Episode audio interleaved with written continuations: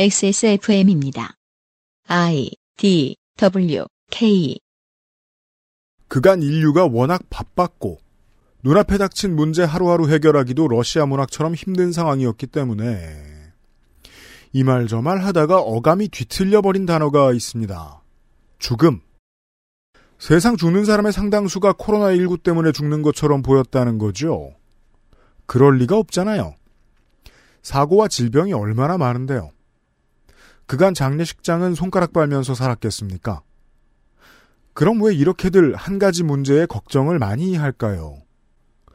인류가 이 치사율 높은 바이러스를 확고한 수준으로 정복하지 못했기 때문입니다.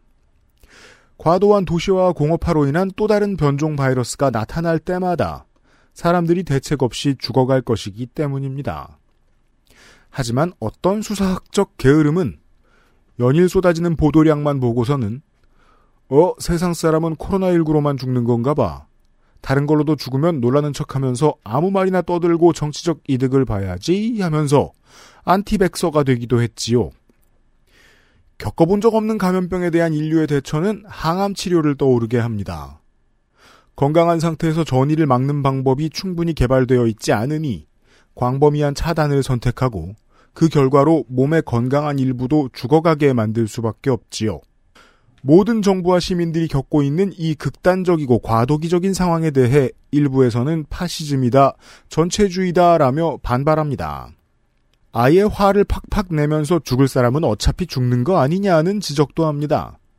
이는 때로 합리적입니다만 지금은 결코 동의할 수 없습니다. 그러한 반응은 언젠가 우리는 이 상황을 알아서 벗어날 테고 이 상황에서 배울 것은 없으며 앞으로 이런 일을 다시는 겪지 않을 것 이라는 게으름이 시키는 확신이 담겨 있습니다. 더 쉽게 말하자면 사회생활 1도 안 해본 흰손 꼬마의 반찬 투정입니다. 또 다른 감염병은 나타날 것이고 곧 등장할 겁니다. 이에 대비하는 도구가 거리두기 등의 행정적 조치든 인력의 숙련도든 시민들의 자각이든 경제 구조의 재편이든 노동법의 강화든 우리 개인의 마음으로의 준비이든 다 의미가 있습니다. 코로나 사태는 현재까지 가장 강력한 실전이자 다음 실전을 대비한 가장 값비싼 훈련입니다. 그것은 알기 싫답니다. 그 알실의 유승균 PD입니다. 12월의 미나문구는 잠시 시사를 벗어나 시사 아저씨의 덕질 분야 이야기를 들어보았더니 그냥 시사 이야기입니다. 2020년 12월 두 번째 목요일에 그것은 알기 싫답니다.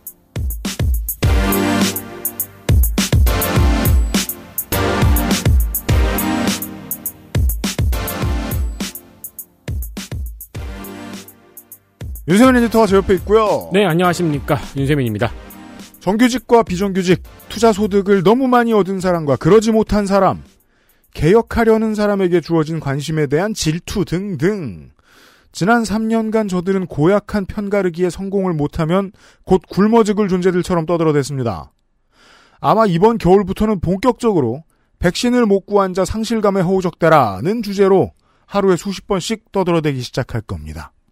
빠른 접종은 인류의 불안과 감염률, 사망률을 며칠 내에 획기적으로 낮춰줄 수도 없고 희망이 크다고 부작용의 위험이 주는 것도 아니고 그동안 국민들이 최상의 성과를 내왔기에 가질 수 있는 신중함의 여유를 적극적으로 활용하는 게 좋겠다고 생각합니다. 아, 올 가을까지 안티백서가 할 말을 떠들던 포털 헤드라인이 하는 말에 귀 기울일 시간에 내가 사랑하는 사람들과 조금 덜 만나고 손 한 번 더 씻으면서 의연한 겨울 보내셨으면 합니다. 2020년 12월 둘째 주입니다. 아, 오늘은 코로나와 아마도 무관한 아, 네. 국내 시사와 아마도 무관한 시사 아저씨의 이야기를 듣도록 하겠습니다. 어, 자주 그러죠? 그런가? 저는 한 1년에 한두 번 꼴이었던 것 같은데, 우리 시사 아저씨 나오는 빈도에 비해서는, 이야기를 하다가 다른 데로 빠지는 건 있습니다만, 네. 아예 다른 이야기로 빠져서 시작하는 경우는 별로 없습니다. 아, 시사 아저씨가 나올 때는 그렇죠. 네. 네. 게다가 깜빡 잊고, 짧은아마 시사 아저씨하고 이제, 어, 주제에 대한 토론을 하는데, 아, 짧은아마. 예. 네, 저는 짧은 아마 시사 아저씨라고. 짧은아마. 예. 예를 들면 선생하고는 몇 시간도 걸려요. 주제를 선정하기 위해서 떠들다 보면. 듣고. 네.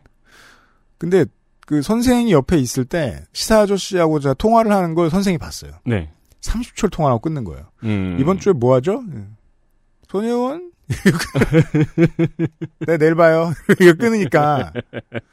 이렇게도 되는군요. 그러면서 선생이 놀라던 게 기억이 나는데. 소- 소개팅 성공률은 선생이 좀 더 높겠네요. 이번 주에는 그나마 지난 아주 긴 기간 동안에 이 미나문구 중에서 유일하게 어, 둘이 논의를 아예 안 했습니다. 아, 네. 그랬더니 이런 걸 보내왔습니다. 잠시 후에 이야기를 들어보시죠. 그것은 알기 싫다는 본연의 기능에 충실한 H&B 저주파 미니 마사지기, 독일산 맥주요모로 만든 데일리라이트 맥주요모 비오틴, 핸드워시와 올인원 수업도 역시 빅그린, 도서출판 밝은 세상에서 도와주고 있습니다. XSFM입니다. 서대리 먼저 간다 야근 잘해 퇴근할 때 피곤할 때 멍멍 이건 뭐야 어차피 마사지기 아, 아, 이봐 이봐 아, 미안해 내가 잘못했다고 그냥 남들 쓰는 대로 아무거나 쓰면 되는 줄 알았는데 당신이 이렇게 힘들어할 줄은 진짜야 그런 게 있는 줄 나는 몰랐다고 그렇다고 이런 식으로 나한테 이별의 통보를 하는 거야 가지마 이제부터 잘할게 어? 남은 거라도 지켜야지 정말이죠? 이젠 내 머리카락 지킬 수 있는 거죠? 구스베리 추출물로 모근을 더 건강하게 자연 유래 성분으로 자극 없는 세정력 뛰어난 보습 효과와 영양 공급까지 Big Green 이젠 탈모 샴푸도 빅그린 헤어로스 샴푸 빅그린. 빅그린의 오랜만에 큰 행사, 빅그린 클리어런스 세일입니다. 보통 이제 유통을 해보셨거나 제조업을 해보신 분들은 이 클리어런스라는 단어의 공허함에 대해서 알고 계실 겁니다. 둘 중에 하나는 거짓말이에요. 어떤 거랑 어떤 거요? 클리어런스를 네. 아니면 하는 경우. 싫다지만 그게 아니고 이제 계속 생산하고 있는데 클리어런스라고 하는 경우. 근데 이번에는 진짜 클리어런스 같습니다. 전 제품 단품 기준 60% 세일입니다. 너무 심한 세일입니다. 창사 이래 최초입니다. 왜 이렇게 하는지 걱정입니다. 슬슬. 전 상품을 할인한다는 거죠. 그리고 왜 우리가 이제 할인이라는 건 보통 세트가 들어가잖아요. 음, 근데 이 회사도 먹고 살아야 되니까요. 할인용 세트. 근데 이거는 그게 아니고 단품 각각 60% 세일을 전 상품에 다 한다는 거예요. 그냥 아무거나 고르시면 됩니다. 네, 어느 아울렛을 가도 이렇게 할인하는 경우는 없습니다. 그렇습니다. 기존에 빅그린을 써오셨던 분들은 물론 이번이 살 기회고요. 그리고 빅그린을 어제 사신 분도 이번이 살 기회고요. 그럼요. 그리고 빅그린을 아직까지 한 번도 안 사신 분들도 이번에 살 기회고요. 저도 쟁여놓습니다, 이번에. 어, 앞으로 빅그린을 살 생각이 없었던 분들도 이번에 살 기회고요. 그건 어, 물론 그렇습니다. 오늘 예, 예. 방송을 처음 들으신 분도 이번에 살 기회고요. 네.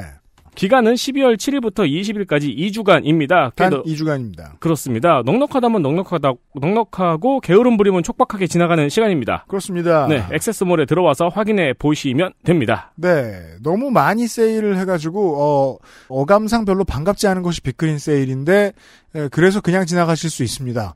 액세스몰에서 확인하시고요.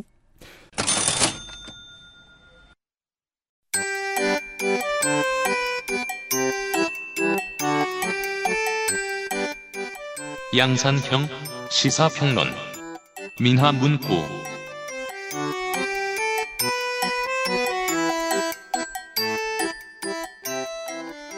지사 아저씨가 나오셨습니다. 오늘은 시사를 다루는지는 잘 모르겠습니다. 사카이 마사토를 다룰 겁니다. 안녕하십니까. 아, 오늘의 이야기는 뭡니까? 오늘의 이야기는 재패니즈 TV 드라마 시리즈. 네. 일본 드라마 기행. 일본 드라마 기행 시간입니다. 기행이라고 하긴 너무 하나밖에 얘기 안 하지 않나요? 네, 그렇기 때문에, 팟캐 드라마관. 네, 그래서 스포일러가 있기 때문에, 스포일러 주의하십시오. 네, 스포일러를, 자, 스포일러가 등장할 수밖에 없는 드라마. 제목을 세 개를 말씀드리겠습니다. 뭔데요? 한자와 나오키. 한자와 나오키. 한자와 나오키 아닙니다. 한자와 나오키. 한자를 배우는 나오키의 이야기가 아닙니다. 네. 그 다음에, 네, 그 기초적인 농담 왜 이렇게 재밌는지 몰라. 관료들의 여름. 아, 반려들의 여름. 한자 나오키가 한 명 이름이에요?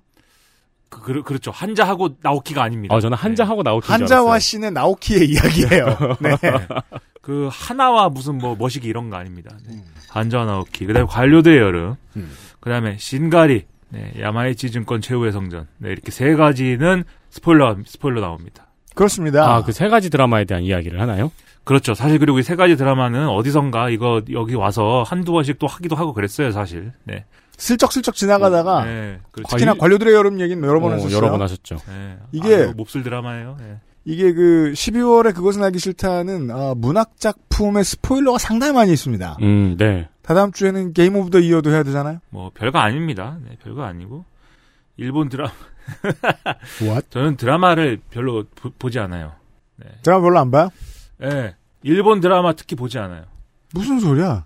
아니 나가. 그럼 오늘 할 말이 없다는 거 아닙니까? 아니 너무 유치하고 드라마들이 기본적으로 내용이나 이런 게 감당할 수 있는 내용이 아니에요. 제가 그 사카이 마사토 이야기를 왜 했냐면 어, 어느 순간 국민 배우 취급을 받았다고 하죠. 전 뭐 일본의 분위기를 몰라서 모릅니다만. 아, 사카이 마사토는 배우 이름이군요. 네. 등장인물이 그렇죠. 아니고. 네. 사카이 사카린 이런 거 네. 마사토의 아닙니다. 대표작 한자와 나오키 이야기를 잠시 후에 할 텐데 어, 그 외에 국내에 가장 많이 퍼졌던 작품은 리갈 하이가 있잖아요. 그렇죠. 실로 오랜만에 봤던 일본 드라마였거든요, 제가. 음, 그것 때문에 묻어가다가 한자와 나오키를 슬쩍 봤었죠. 네. 완전히 캐릭터가 다르죠. 근데 그게 아니면 정말 일본 드라마 볼 일 없어요. 그렇죠. 우리가 아, 그럼 드라마 제목이 그냥 사람 이름이네요? 그렇죠. 뭐, 김민하, 이거네요. 네. 그냥? 그렇습니다. 네. 대단한 드라마가 되겠죠, 김민하. 그렇죠. 굉장히 복합적인 장르가 될 수가 있습니다. TBS의 일요 드라마예요. 일본 TBS 그 예, 우리나라 TBS 말고 아, 이- 음. TBS 깜짝 놀라네 나는. 네. 예, 알러지가 있으세요? 아, 네. 저는 그렇지 않은데 TBS 나쁜 기억이 있기 때문에 TBS 뭐요? TBS 한자 나오키 일본 어? TBS 드라마입니다. 교통방송이 말이야. 어, 일본 TBS는 교통방송이 아니고 어? 도쿄 브로드캐스팅 시스템이네요. 교통을 그리고- 얘기하는 거 말이야. 일본 드라마 참네. 왜 CBS 나가가지고 예수님 얘기 안 해? TBS 예수님 얘기 하나라고 말이야 맨날. 예수님 가르침을 따라야지 말이야. 저는 많이 보지 않지만 일본 드라마는 장점이 있죠. 주로 10부작입니다. 아, 그래요? 오래 털지 않아요. 아니, 인기 있으면 막 연작하고 안 그래요? 그렇죠. 여러 시즌을 하기도 하는데 음. 네. 또 그렇게 여러 시즌을 하지도 못해요. 이유는 잘 모르겠습니다. 제가 그래서 미국 드라마 싫어해요. 미국 드라마는 처음에 볼 때는 기대를 안고 봅니다. 네. 야 이게 대단한 내용이구나. 실제 대단한 내용입니다. 근데 끝이 안 나고 시즌 1, 2, 3, 4, 5, 6 막 쭉 간 다음에 뭐 그냥 어설프게 허무하게 그냥 끝나요. 광고비 편당 천만 달러면 그래도 돼요. 그게 아니면 시즌 1, 야, 기대를 안게 하고 시즌 2가 나올까요? 안 나올까요? 하고 끝나고 그 다음에 소식이 없습니다. 광고비 500만 달러 밑으로 떨어졌기 때문이겠죠. 이게, 이게 안, 이 미국 드라마는 그래서 기대를 충족시키지 못하고 항상 아쉬움이 남아서 미국 드라마 싫고 그래서 오히려 영국 드라마 이런 거는 제가 볼 때는 괜찮은 것 같습니다. 영국 드라마는 그런 불안감은 좀 적죠. 네, 이게 네. 아무튼 뭔가 끝은 있을 것이다. 네. 근데 오늘은 일본 드라마 얘기하지 않나요? 그렇죠. 빨리 일본 해요. 드라마. 그래서 한자 보지도 않는 나오키. 일본 드라마. 예. 그래서 제가 최근에 한자 나오키를 봤다 이겁니다. 얘기는. 네. 근데 이제 한자 나오키라는 거는 이케이도 준이라는 사람이 원래는 소설이 원작이에요. 음. 그 소설이 무슨 뭐 네 권짜리인가 있는데 어, 아무튼 이걸 원작으로 해서 드라마를 만들었고 이 작가의 경력이 좀 어, 중요합니다. 그래서 1988년부터 1992년까지 미쓰비시 은행을 다녔다는 거죠. 그러니까 은행 짬밥 좀 있다 이거죠, 나는. 경제맨이에요? 네, 그래서 주로 이 사람이 쓴 소설들을 보면은 되게 무슨 회사 얘기, 음. 공장 얘기, 음. 어, 돈 꾸는 얘기, 그렇죠. 금융 사기꾼 얘기, 음. 그다음에 이게 이제 은행 얘기 음. 이런 것들인데 흔히들 경제소설의 대가 이렇게 부릅니다. 예, 우리나라에는 없는 말이에요. 예. 우리나라는 이제 그 민족주의의 대가 김진명 김진명. 예. 네. 미사일로 일본을 갔다가 그냥 그렇죠. 뭐 뭐 미국도 누구- 점령하고 네. 막 꽃, 꽃도 피우고. 예, 무궁화 꽃을 피우는 그 미사일 소설. 예, 예. 소설 마지막에 나 깜짝 놀랐어요 미사일을 이게 좀 미사일 쏘더라고 진짜로 그래서 제가 그거는 하나 눈에 확 띄는 게 다른 직업에서 전문성을 쌓다가 이것을 표현해야 할 필요성을 절감해서 소설가로 도는 양반들 있죠. 이런 사람들의 작품 재밌습니다, 보통. 그렇죠 한국엔 좀 많이 부족합니다. 예, 음. 맞아요. 처음부터 글만 쓰면 재밌는 걸 안 나옵니다. 예. 제가 저라면 방송국 소설을 한번 써볼까 괜찮네요. 예, 정말 황당한 거 많이 봤습니다 아무튼 그래서 이게 한자와 나오키라는 소설과 드라마는 결국 한자와 나오키가 주인공이에요. 네. 그리고 한자와 나오키는 성이 한자하고 이름이 나오키입니다. 예. 그리고 이 한자와 나오키라는 역을 맡은 배우가 사카이 마사토라는 아주 귀여운 배우예요. 네. 예, 그 귀여우신 분인데 한자와 나오키가 드라마는 이제 2013년에 나왔고 근데 2013년에 앞서 말씀드린 책이 네 권짜리가 있다고 하지 않았습니까? 네. 네 권짜리 맞나? 아무튼 이 네 권짜리 중에 아마 두 권에 해당하는 분량이 2013년도에 나온 어, 한자가 나왔기고 그럼 이제 두 권이 남지 않았습니까? 음. 네. 이 두 권도 드라마를 만들어 주세요. 왜냐면은 아, 2013년도 드라마가 엄청난 히트를 기록했어요. 시청률 막 40%씩 나왔습니다. 그 마지막 회는 사진 돌아다니는 짤을 보면은 비행기인가 그게? 아니 아니다. 그 사우나 휴게실뭐 이런 것 같아요. 네, 뭐 우리나라로 따지면 찜질방 휴게실 이런 건데 거기는 일본인이라 그런지 의 좌석마다 그 비행기 의자처럼 다 이렇게 화면이 있더라고요. 그 앉아가지고 드라마를 쭉 보고 있는데 뒤에서 찍었는데 다 앉아 나올게요. 네, 대단합니다. 그러니까 그렇죠. 대략 시청률로 보면은 우리나라의 모래시계 정도의 그렇죠. 인기였나 보네요. 네, 모래시계. 네, 나 떨고 있니? 네.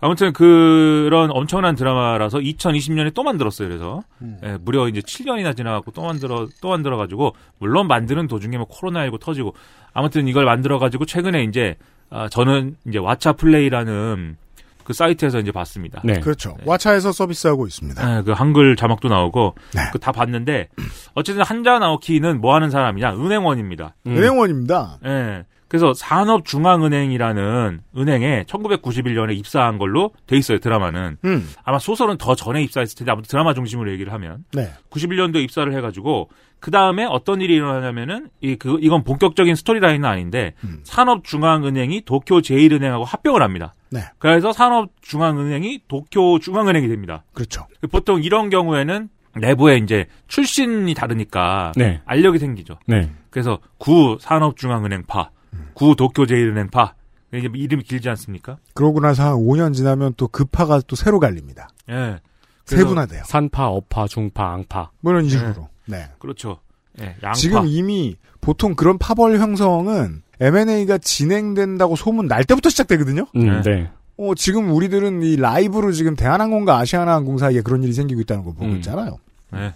그래서 양파, 대파, 음. 무파. 파가 있고요. 네. 아무튼 이런 이런 이런 회사고. 네.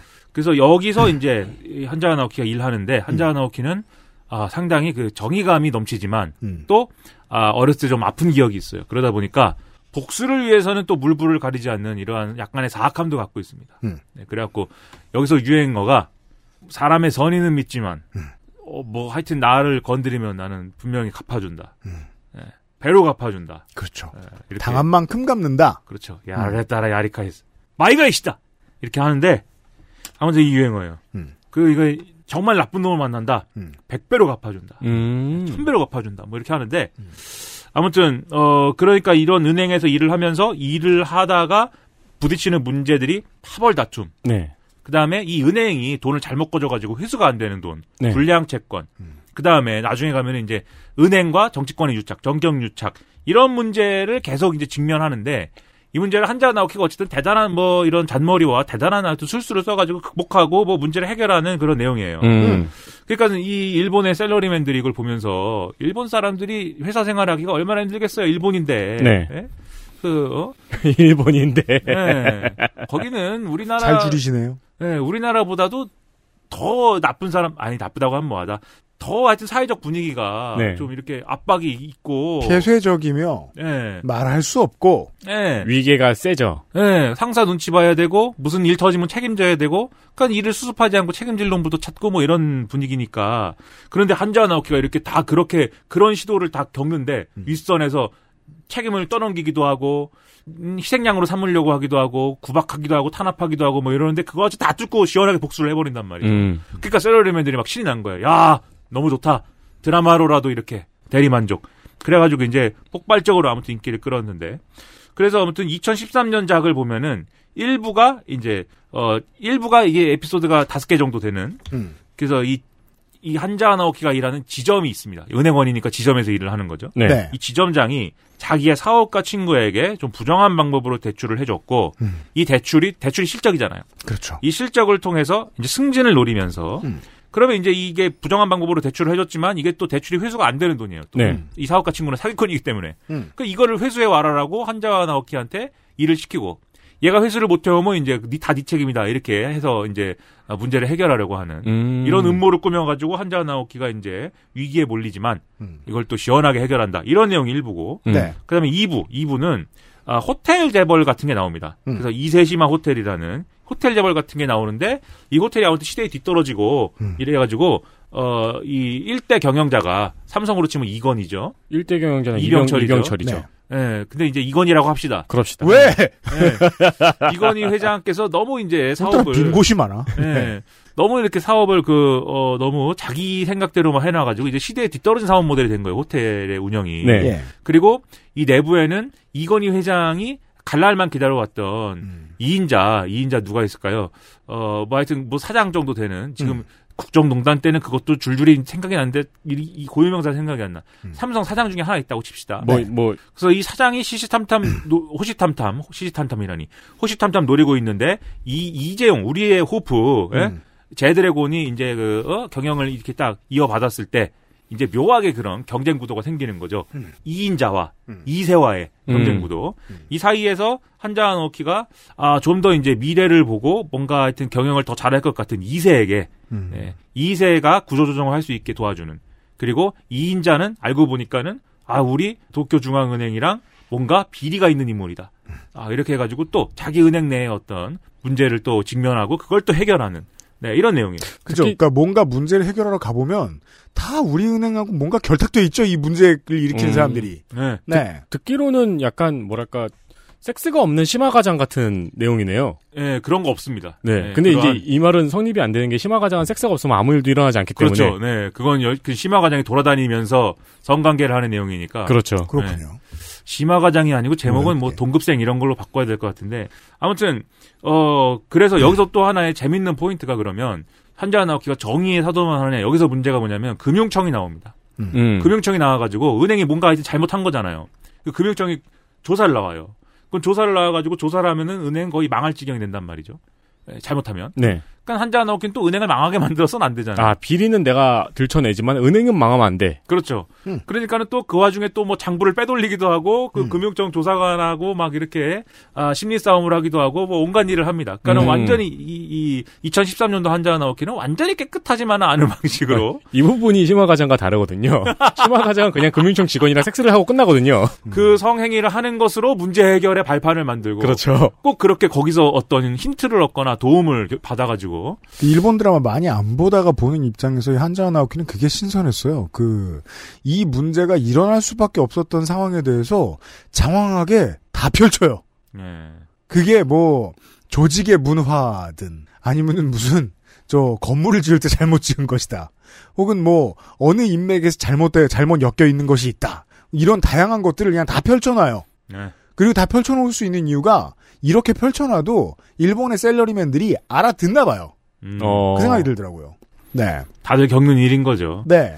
그래서 아무튼 이 금융청하고의 이런 긴장관계. 금융청 한 번 뜨면 은행이 그냥 막 다 뒤집어집니다. 그 금융청 금융청에 나오는 우리 쿠로사키 무슨 저 무슨 관이야? 네, 조사관인가? 뭐 하여튼 쿠로사키 선생이 나오는데 음. 이 선생이 한번 그 쫄- 쫄병들을 쭉 데리고 어, 우르르 통- 들어오면은 통괄, 통괄관. 예, 예, 무슨 그런 이름이에요. 네, 네, 네, 네.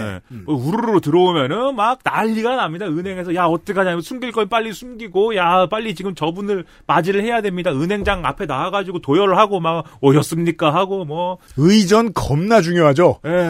그 드라마에서. 쿠로소키 선생은 어, 여러시군네 이렇게 하면서 그게 뭐예요? 반갑습니다. 예, 몰라요 무슨 말인지도 모르겠고 뭐 아무튼 그게 이제 왜냐면 뭐야. 그 부- 역을 맡은 분이 계속 그 여성 말투로 이제 어 이제 연기를 하는데 구로사키가. 예. 네. 그 양반이 왜냐면 가부키 배우래요. 음. 음. 아. 가부키 배우인데 가부키 배우 중에서 가부키는 이제 남자 남성만 하니까 그 일본의 전통 무슨 뭐 뭡니까 그렇죠. 뮤지컬이죠. 음. 이거를 어 남성 배우들만 하니까 음. 그 남성 배우 중에 여성 역할을 주로 맡는 배우가 있대요. 네. 잘 모르지만 그걸 주로 하는 사람으로 음. 잘 알려져 있어서 이제 그런 톤으로 또 음. 그 연기를 한답니다. 근데 그게 그리고 왠지 일본 만화 같은 거 보면은 끝판왕은 항상 약간 여성 말투를 쓰지 않나요? 아, 가부키의 여성캐. 중성성이라고 보통 부를 수 없는 엔터테인먼트의 그 흔한 말고 훈련된 여성성. 엄밀히 따지면 무슨 또 여성 혐오 이런 건데 음. 뭐 그런 오늘은 이제 여성 혐오하는 얘기는 아니 그런 얘기하는 날은 아니니까 음. 아무튼 그게 이제 재밌어요. 그래서 그게 음. 어 그리고 어 이런 내용이고 이제 2020년작은 음. 한자와 나오키의 이러한 비열한 면모는 많이 없어집니다. 왜냐면 그렇죠. 시기가 시, 벌써 2013년으로부터 7년이 지났지 않습니까? 음. 그러다 보니까 약간 원숙한 이런 느낌이 있어야 되고 음. 그리고 어 이 2020년작 그러니까 이 전체 스토리에서 이제 3부가 네. 2020년작의 초반부인데 음. 이게 결국은 어 2013년도 드라마의 마지막에 음. 한자와 나오키가 아 이걸 해결하면서 은행의 문제를 해결하면서 개인적인 복수를 해요. 그렇죠. 근데 그 후과 때문에 음. 이제 망하죠. 예, 그 파견됩니다. 그러니까 음. 좌천됩니다. 좌천됩니다. 그래서 도쿄 중앙은행의 자회사인 도쿄 센트럴 증권으로. 이게 이제 셀러리맨들이 가장 이 결말을 좋아했던 이유였을 것 같아요. 나는 저거 못하는데 과감히 좌천을 선택했구나. 음, 뭐 시키는데 가야죠. 한자와가 네. 음. 시키는데 가야죠. 그럼 뭐 가라는데. 그 도쿄 센트럴 증권에 갔는데 도쿄 센트럴 증권에 가면은 이제 약간 그래도 모회사에서 왔으니까 레벨 레벨이 높은 사람으로 가야 되잖아요. 음. 아무튼 레벨이 약간 높은 사람으로 가는데 그러면 밑에 부하들이 있는데 이제 부하들은 이 밀레니엄 세대인 거죠. 음. 그러다 보니까는 약간 이 버블 세대인 버블 말기에 입행한 한자와 나오키와 그리고 아주 그 힘든 그 취업률을 뚫고 고생해서 이제 들어온 젊은이들. 이런 예, 젊은이들의 약간 갈등 관계 이런 것도 조금 보여주고 네. 뭐 그런 그림이라서 약간의 이제 좀 노련한 한자와 나오키가 돼야 됩니다. 네. 그래서 아무튼 이 도쿄 센트럴 증권에서 한자와 나오키는 인터넷 벤처들끼리의 M&A 문제에 개입하게 돼요. 음. 그래서 이 M&A를 가지고 또, 어, 이 도쿄 센트럴 증권이 자문해주는 회사하고, 그 다음에 도쿄 중앙은행이 자문해주는 회사, 그러니까 모회사. 자회사와 모회사가 자문해주는 회사가 서로 그렇죠. 싸우고 있죠. 예, M&A를 하려고 듭니다. 그렇죠. 음. 예, 그러니까는 이걸 가지고 이제, 아, 마치 자회사와 모회사의 대결 구도처럼 돼서, 자회사도 자회사가 주도해서 모회사를 합병하는 경우가 덜어 있죠. 예, 그래서 네. 이 좌천된 우리 도쿄 센트럴 증권 좌천된 사람이거나 아니면 뭔가 하여튼 꿀리는 사람들이 모여 있는 것 같은 느낌의 도쿄 센트럴 증권과 음. 위대하신 분들이 모여 있는 것 같은 도쿄 중앙은행의 대결 구도처럼 음. 이렇게 되는 과정에 또 야 이것도 무슨 음모가 있, 었구나 이렇게 되는데 그 음모에 또 나오는 사람이 또 있어요. 음. 어, 이 도쿄 중앙은행에 있는. 네. 근데 이 사람 얼굴을 딱 봤는데, 이 얼굴을 어디서 많이 봤는데? 나는 생각했어요. 아, 음. 이거 어디서 많이 봤다. 음. 다른 드라마에 나오는 분인가 보다. 아, 이 사람은 다케다 신겐이다. 그 누구예요? 예, 일본 전국시대 빨리. 이제 장군 이름입니다. 다케다 신겐. 예. 풍리마산이라는 드라마 있었거든요. 음. 거기서 다케다 신겐을 맡은 사람. 드라마 안 아. 본다며. 예, 그래서 풍리마산 전국시대니까. 네. 근데 그때도 그 배우는 가부키 배우라고 그랬었거든요. 음. 아 여기도 가부키 배우가 있네. 그리고 1부에 나온 한자 나오키의 뭐 2부에도 나오 2013년에도 나오고 2020년에도 나옵니다만 음. 한자 나오키의 최대 적수로 나온 사람도 가부키 배우 출신이에요. 가부키가 아, 많은가 봐요. 예, 이 가부키 배우의 천국이구만. 아무튼 이게 이제 그래갖고 결국 뭐 한자 나오키가 이기는 이기고 이제 은행 내부에 이제 그 비리를 또 밝히는 내용이 되죠 이제. 이기긴 합니다. 예. 그다음에 4부는 제국항공 구조조정에 한자와 나오키가 투입이 되는 얘기입니다. 항공사 구조조정에 투입됩니다. 이걸 파다 보니까 어떤 문제가 나오냐? 정경유착 그리고 앞서 말씀드린 은행의 이제 부실 대출 음. 그리고 어, 파벌 다툼 이게 하나로 엮인 문제구나 이게 네. 이걸 알게 되는 이제 사건이에요. 이 제국항공 구조조정이 그 이 드라마가 정말 얼마나 환타지냐 이거예요. 음. 이걸 무슨 개인이 해결해? 그렇죠. 해결 못할 일인데 해결해요. 근데 네. 모든 걸 해결하고 네. 모든 갈등을 시원하게 정리를 하고 있는 음. 그런 내용인데 이걸 다 보고 난 다음에 저의 생각은 결국 이것은 버블 경제 금융에 대한 일본 사람들의 이 역사와 기분과 경험과 생각이다 이게 네, 이런 생각을 하게 돼서 음. 네, 오늘은 그 얘기를 한다 이겁니다. 그 스토리가 일본 사람들 입장에서는 왠지 재밌어 할 만한 스토리라는 거죠. 자기들이 겪는 일이면서 동시에 과거에 과거에 겪었던 일을 생각하게 하는 그런 얘기들인 거죠. 이게. XSFM입니다.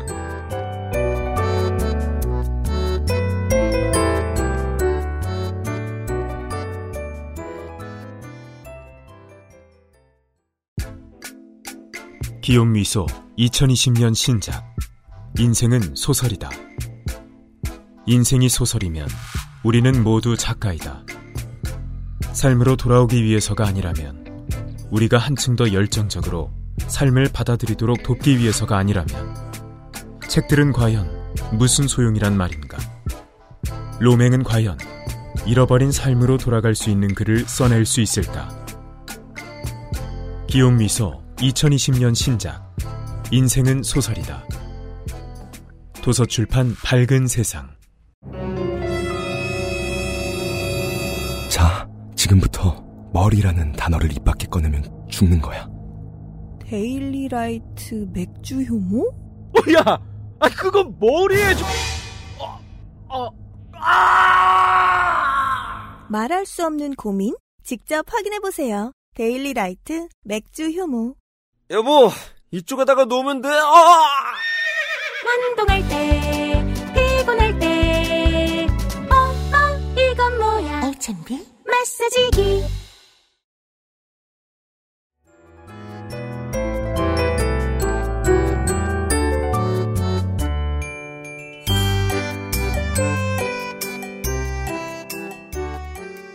우리나라의 응답하라 시리즈랑은 좀 맥락이 다를까요? 응답하라 시리즈는 그 당시의 모습을 이렇게 재현하는 걸로 우리의 네. 향수를 뭔가 이렇게 자극하고 채워주고 이런 거잖아요. 끝났어요 그걸로. 예, 근데 이 한자 나오키는 과거에 문제가 있었어요. 아, 네. 약간 오히려 시그널하고 비슷하겠군요. 제가 시그널은 또 안 받고 어. 시그널은 시그널은, 무슨 그 과거 무전 오는 내용 있잖아요. 그래서 시그널은- 미제 사건 해결하는.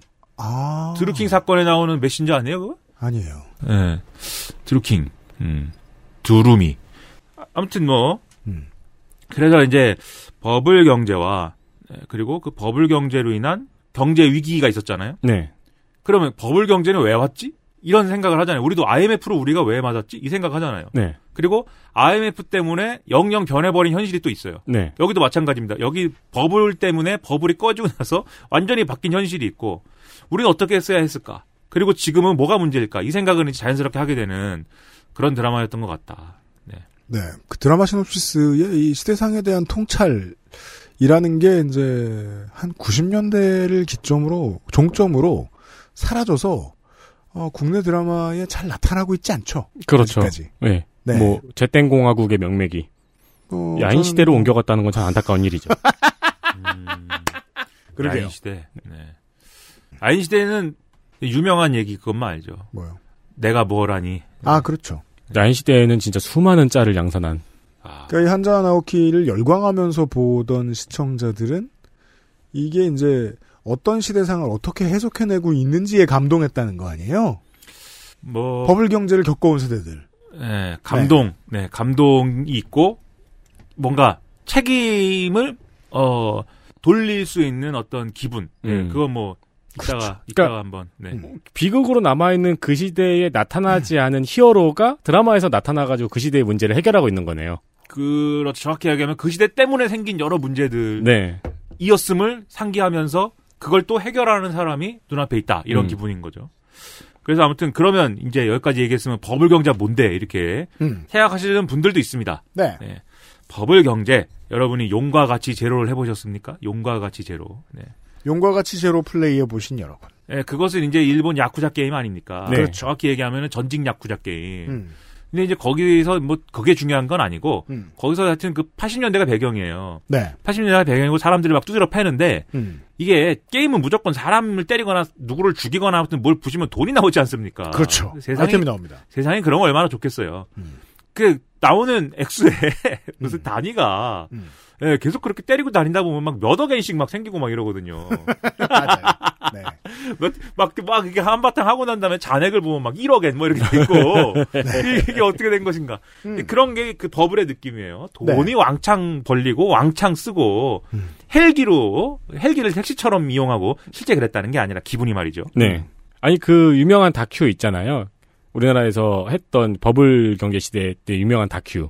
네. 그 다큐멘터리가 있어요. 그 이제 짤로도 많이 나왔고 버블 경제 이야기 나올 때 주로 이제 그 다큐에 짤이 많이 나오는데 네. 거기에 이제 그 당시에 사람들이 돈을 얼마나 썼는가 같은 내용들이 나오죠. 음. 자산 가치가 올라가는 것이 너무 빠르면 기형적인 사태들이 일어나죠. 네. 말도 안 되는 일들. 그게 80년대의 일본입니다. 그렇죠. 그리고 왜 이 버블 경제 왜 일어났느냐? 결국은 에, 전후에 2차 대전에 2차 대전 이후에 일본 경제가 부흥한 결, 과다 이렇게 볼 수가 있는데 2차 대전에 지지 않았습니까 일본이? 음. 그리고 이제 미국이 혼내주러 오지 않았습니까? 네. 일본한테 일로 와봐. 어? 이건 이제 일본이 이렇게 눈을 내리깔면서 죄송합니다. 이러면 이제 미국이 일로 와봐 이렇게 딱 무릎 꿇쳐놓고 예? 앞으로 어떻게 할 거야? 머리 깎어. 어? 음흠. 그 뭐 담배 끊어. 음흠. 어? 그다음에 너 착하게 살아 이렇게 하는데 그래서 아주 모범적인 시장 원리가 구현된 나라를 만들어 주려고 그랬어요, 미국이. 네. 그 재벌 이런 거 다 없애버려. 왜냐면은 재벌의 경제력 집중이 음. 팽창되면서 그게 이제 제국주의의 어떤 어, 욕망으로 구현됐다고 봐서 그런 거 하지 마. 네. 그리고 천황 너네 천황이 시켜갖고 전쟁한 거니까 천황도 하지 마. 근데 가다가 미국이 마음이 약해져가지고 그 너네가 하도 그럼 천황은 해. 천황제는 유지해. 그죠. 기본적으로 반천황, 반재벌이었습니다. 천황은 하라고 했어요.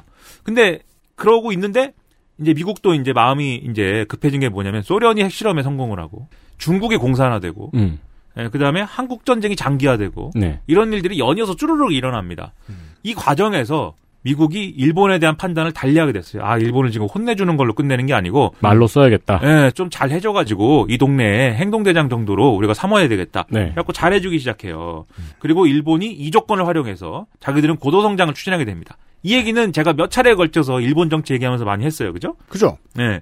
그러다 보니까 당시 이제 그 관가, 예, 일본 공무원들의 어, 분위기가 있을 거 아닙니까? 일본 공무원들 입장에서는 이제 곧 이 완전히 나라는 하여튼 어, 폐허가 됐다시피 했는데 전쟁으로 일본 경제는 폐허가 되다시피 했는데 그걸 재건해야 돼요. 예? 여러분이 어, 트로피코라는 게임을 해보셨습니까? 아, 그럼. 예, 무인도 허허벌판에서 이제 도로 놔야 되고 예, 이거 이런 독재자의 기분이 있습니다. 네. 그게 은근 재밌어요. 그렇죠. 산업을 재건해야 되고 뭐 뭔가를 해야 돼요. 음. 근데 이때의 분위기를 나타내는 이 드라마가 또 관료들의 여름입니다. 그렇답니다. 예, 아, 이 또, 관- 나, 또 나왔네요. 예, 그렇죠. 이 관료들의 여름은 어떤 극우주의 작가가 극우파 작가가 이제 쓴 아, 이 일본 짱짱맨 뭐 이런 내용의 네. 예, 이런 소설을 갖다가 이제 드라마로 만든 건데 내용이 일본 짱짱맨다 그게 중요하다기보다는 당시에 이제 여러 가지 관료들이 가졌던 가졌을 법한 생각들 예를 들면 국제통상파와 국내산업파 간의 갈등이 나오는데 음. 국제통상파는 야 일본은 앞으로 국제적 분업 체계 안으로 적극적으로 들어가야 돼 그래가지고 이 미국이나 다 독일이나 뭐 이런 나라하고 중공업을 가지고 싸우고 뭐 이런 게 아니라 우리가 지금 잘할 수 있는 거를 해외에 판로를 많이 만들어가지고 그 자리에서 우리가 이렇게 많이 파는 게 중요하다 음? 이런 전략을 세워야 된다 이렇게 주장을 하고 네. 즉 만약에 우리가 생산할 수 없는 게 있다면 그건 수입하면 된다 음. 예를 들면 컴퓨터 음. 수입하면 되지 뭘 그거 우리 걸 개발하려고 앉아 있냐 비행기 자동차 수입하면 되지 에, 일본산 자동차 뭐 필요하냐 근데 국내 산업화는 아닙니다 무슨 소리냐 지금 전후에 어, 우리가 아주 스타일 구겼는데 지금이 절호의 기회이다 그래갖고 기술 발전 이런데 어, 그 자원을 막 투입해가지고 어 기술을 기술력을 다시 해보, 왜냐하면 전쟁 해봤으니까 우리는 기술력의 잠재력이 없진 충분히 않지 있다. 않냐. 우리가 전쟁할 때 비행기도 만들고 프로펠러도 만들고 막 탱크도 만들고 다 만들었는데 모터 기술도 있어. 원천 기술이 있어. 이거 다 활용해가지고 지금 우리만의 뭔가를 만들어야지 이런 분위기가 있고 대립구도였던 거죠. 미래를 사는 우리는 결과가 어떻게 되는지 압니다. 누가 이겼는지. 예. 그래서 근데 이때만 해도 어, 당연히 국내 산업화들이 이제 목소리가 컸고 음. 그래서 이들이 중용되고 그래서 이들이 어, 이 드라마 상에서 보면은 적극적으로 이제 아, 중요시하면서 키우려고 한 분야가 처음에 자동차가 나와요. 음. 자꾸 어, 이 일본인들에 맞는 작고 그다음에 뭐 이렇게 어, 적은 비용으로 달릴 수 있는 네. 연비가 좋고 가볍고 네. 다만 좀 안전하지 않은 네, 이런 차를 만들자. 싸게 만든 예, 이 차를 만들어갖고 굴리다가 실제로 사고가 나가지고 테스트하던 사람이 막 이렇게 다치고 뭐 이럽니다. 음. 그러니까 아무튼 이런 거를 관료들이 가가지고 회사에 가가지고 회사를 설득을 해요. 예, 공장에 가가지고 그 전쟁의 그 비행기만 비행기 부품 만드는 공장에 가가지고 아 이거 일본만의 자동차 필요하다. 어 앞으로 10년 이내에 어? 도로에 일본 우리가 깐 도로에 어 당신들이 만든 자동차가 응? 막 천만 대씩 다닌다고 생각을 해봐라. 그막 이렇게 해가지고 자동차를 만들게 시키고 그 다음에 섬유 산업, 예, 섬유 산업 살리기 이런데 이제 또 관료들이 가가지고 또 하고 그 다음에 컴퓨터 등의 첨단 산업, 컴퓨터를 만들어야 된다고 주장을 해요. 이 가장 골 때리는 일이죠. 그렇죠. 음. 일본이 그래서 일본만의 컴퓨터 만들지 않았습니까? 네. PC98 시리즈. 음. 예? 아십니까?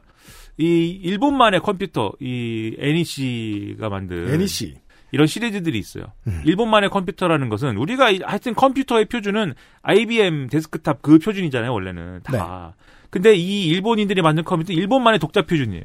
그리고 일본인들이 만든 이 컴퓨터로 아, 여러 가지 좋은 프로그램들도 만들고 그리고 이 어, 일본인들이 만든 표준을 활용한 컴퓨터로 기계도 만들고 그렇죠. 음. 그래서 지금도 그런 음. 기계들은 이제 우리가 이 제조업에 필요한 기계들 중에 일제 기계들이 있거든요. 그렇죠. 근데 그 일제- 많아요? 예, 일제 기기들에 깔려 있는 프로그램이 음. 걔네가 만든 거여가지고 이게 한번 뭐 잘못되거나 하면은 음. 어, 뭐 업데이트를 해야 된다거나 이런 것이 이제 골치가 아픕니다. 그래서 그 7, 80년대에 만들어 놓은 그 시스템에 물리면 전 세계 어느 생산 기업들이라도 다 일본한테 물어봐야 됐습니다. 일본 기업에 돈 갖다 주고 서비스 해주세요. 뭐 해주세요. 뭐 해주세요. 뭐 어디다 파세요. 그렇죠. 네. 그런데 이게 또 안 좋게 작용한 게 이제 이 가정용 컴퓨터에서 음. PC98 시리즈를 쓰다 보니까 그리고 그 PC98 시리즈에 게임을 또 만들어요. 네. 그거 거기서만 돌아가는. 일본은 뭘 해도 게임을 만듭니다. 예. 그리고 그 게임 중에 상당 부분이 이제 성인용 게임. 그렇죠. PC98 시대에 엄청난 성인용 게임들이 쏟아져 나오고. 물론 그것뿐만 아니라 다양한 네, 명작들이 많이 있습니다. 지금도 에뮬로 찾아가지고 돌리는 사람이 굉장히 많네요. 아, 그렇죠. 네, 그거 엄청난 일입니다, 진짜. 음. 근데 에, 결국 2000년대로 넘어오면서 어 PC98은 뭐 어, 없어지다시피 했죠 이제. 네, 그렇죠. 그래서 오히려 그것 때문에 컴퓨터 산업이 발전을 못한 것도 있고 90년대 말 2000년대 초에 저희 세대들 같은 경우에는 이제 그 플레이스테이션의 독자 규격 물건들을 보다가 처음으로 궁금증을 가진 거예요. 쟤네 무슨 고래 심줄이라고 다 저거 독자로 네. 해. 음. 소니가 예, 예. 소니가 그래요. 예. 그러니까 알고 보니까 소니만 그러던 게 아니었다는 거죠. 역사를 뒤져보니까. 그렇죠. 예, 일본의 첨단 산업은 다 자기들 표준을 세웠다. 예. PC98은 하여튼 예, 컴퓨터 발전을 더디게 하여 지금도 일본인들은 코로나19 사망자 숫자를 팩스로 보내는 물론 이건 컴퓨터 때문은 아닌데 네. 그 독자 규격의 전설이 메모리 스틱이었잖아요. 그렇죠. 아, 특이한 이- 거예요. 네. 네. 네, 너무합니다. 음. 네. 아무튼 어 뭐 마지막으로는 그리고 비행기를 만들어야 되겠다. 비행기 이걸 하는데 이 드라마의 특징은 이게 이케다 하야토를 모델로 한 사람이 총리로 나옵니다. 어 이 키타오지 키냐 이 사람이 한자 나오키에서는 은행장님으로 나오고 나카노와타 아, 같은 배우죠. 예, 은행장님으로 나오고 이 드라마에서는 또 어, 이 총리님으로 나와요. 음. 그리고 어, 한자 나오키 주인공 사카이 마사토가 이 드라마에서는 음. 어, 중견 과장 정도로 나옵니다. 네. 네, 그 젊은 음. 젊은 과장 정도로. 음. 네, 그래서 그때는 더욱 더 이렇게 귀여운데 아무튼 이 이카다 하야토라는 사람이 뭐 이- 일전에도 말씀드린 바 있지만 이 1960년이 될 때까지 어 이제 뭐 요시다 내각이 있었고 그 다음에 이제 어 뭡니까 그 다음에 온 우리 어, 저하하하하 아유 일본 이름이 예? 일본 이름이 기억이 안 나. 아무튼 그 또 있었고 예. 그 무슨 뭐 예. 아, 이건 뭐 이렇게 옆에서 도와드릴 방법이 전혀 없네요. 하승수? 예. 그러니까 하, 하석주. 하토야마 이치로. 예. 하토야마 이치로 얘기는 옛날에 몇 번 하신 것 같아요. 예, 그 양반이 했고 그 다음에 이러저러 해서 어, 이렇게 죽고 저렇게 죽고 기시 기시 노부스케가 총리를 할 때 네. 안보 운동권들이 안보 투쟁을 해가지고 기시 노부스케가 아주 그 스타일 구기면서 아무튼 그 어, 어, 어, 아주 안 좋았다 이 얘기를 했었어요. 네. 그 이게 안보 투쟁이라는 게 하여튼 그 하이 폴리틱스라는 거잖아요. 그러니까 굉장히 그 정치 이념적인 문제이잖아요. 음. 그래서 그 뒤를 이- 이- 잇고 이제 아, 총리가 된 이케다 하야토의 경우에는 눈을 이제 다시 경제로 돌리는 이런 네. 음. 어, 개혁들을 실시를 하는데 그 중에 이제 들고 나왔던 게 소득 소득 배진 계획 이런 게 있다고 얼- 얼마 언젠가 설명을 드렸습니다. 그렇게 그래서- 하면서 되게 놀라울 정도로 안보 투쟁을 하던 세대들이 이렇게 싹 사라지죠. 증발하죠. 그렇죠, 그렇죠. 각자의 생업으로. 그렇습니다. 소득이 배증하는 겁니다. 음. 네. 소득이 두 배로 올라요. 고도 성장을 한다는 얘기거든요. 소득 네. 음. 배증 계약이라는 건. 음. 그래서 고도 성장을 막 하게 되는데 이 드라마에서는 근데 이 총리가 앞서 말씀드린 국제 통상파를 어, 정치적 이유로 지원을 합니다. 그리고 실제 이케다 하야토도 뭐, 어, 이 요시다 내각에서 관료를 할 때는 음.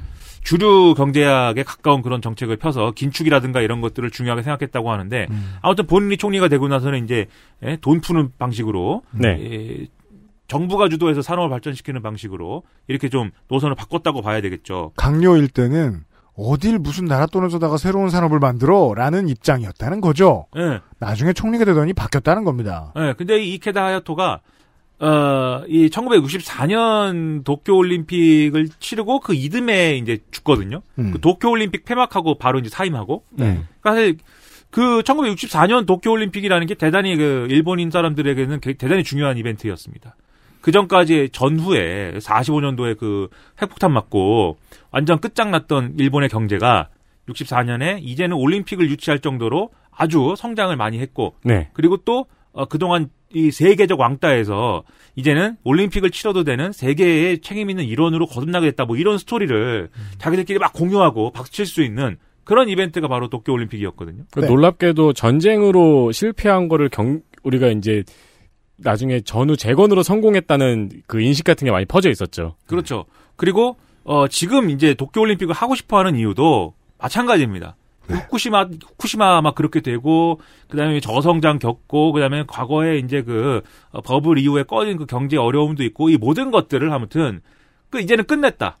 이제는 완전히 끝내고 새롭게 이제 일본이 산뜻하게 출발을 한다. 이걸 하기 위해서 도쿄 올림픽을 해야 되는데 코로나19가 20년도 그렇죠. 올림픽을 해야 되는데 네, 코로나19. 이래서요. 그 총리가 뭐 한 사람이 60년 동안 했다는 건 아닙니다만 사장님이 늙었을 때 이게 문제예요. 십수년 전에 겪었던 위기를 벗어났던 십수년 전의 방법을 다음번 위기 때 또 쓰려 그래요. 그게 재밌는 게 도쿄올림픽 다음에 이제 콤보가 오사카 만국박람회였는데 네, 21세기 소녀에서 본 그. 음. 근데 이번에 도쿄올림픽 다음에도 오사카 박람회를 또 하려 그러잖아요 엑스포를. 네, 그렇죠. 네. 그거면 전에 했던 그거 있잖아 왜? 네. 이 이연 타면 돼 하면서 일본은 계속 그걸 외치고 있는 거죠 지금. 그렇습니다. 그래서 이제 도쿄올림픽이 왜 했냐면 하여튼 이케다 이케다 하야토가 이 드라마상에서 음. 그 얘기를 해요. 그러니까 여기서 총리는 이케다 하야토라는 이름이 아니죠. 네네네. 어, 그 얘기를 합니다. 내가 도쿄올림픽 전에 비행기 일본산 비행기가 하늘에 다시 뜨는 걸 내가 보고 싶다. 음, 전투기가 아니고 음. 여객기든지 수송기든지. 그래가지고 야 그거를 해보려고 이렇게 노력을 하지만 잘 될 리가 없지만 어떻게 어떻게든 이제 해가지고 이 드라마 엔딩을 보면은 그동안 갈등을 겪었던 국내 산업화인 주인공과 음. 에, 국제파를 후원했던 총리가 하늘에서 지나가는 일본산 비행, 메이드 인 재팬 비행기를 보면서 화해해요? 총리는 휠체어에 앉아 있고 음, 이제 총리는 이제 인생이 거의 끝났고 어, 둘이 이렇게 쳐다보면서 이렇게 좋은 얘기 나누고 이렇게 끝나요. 음. 그러니까 이게 이게 일본 극우파들의 멘탈리티라는 거죠. 그러니까 아하.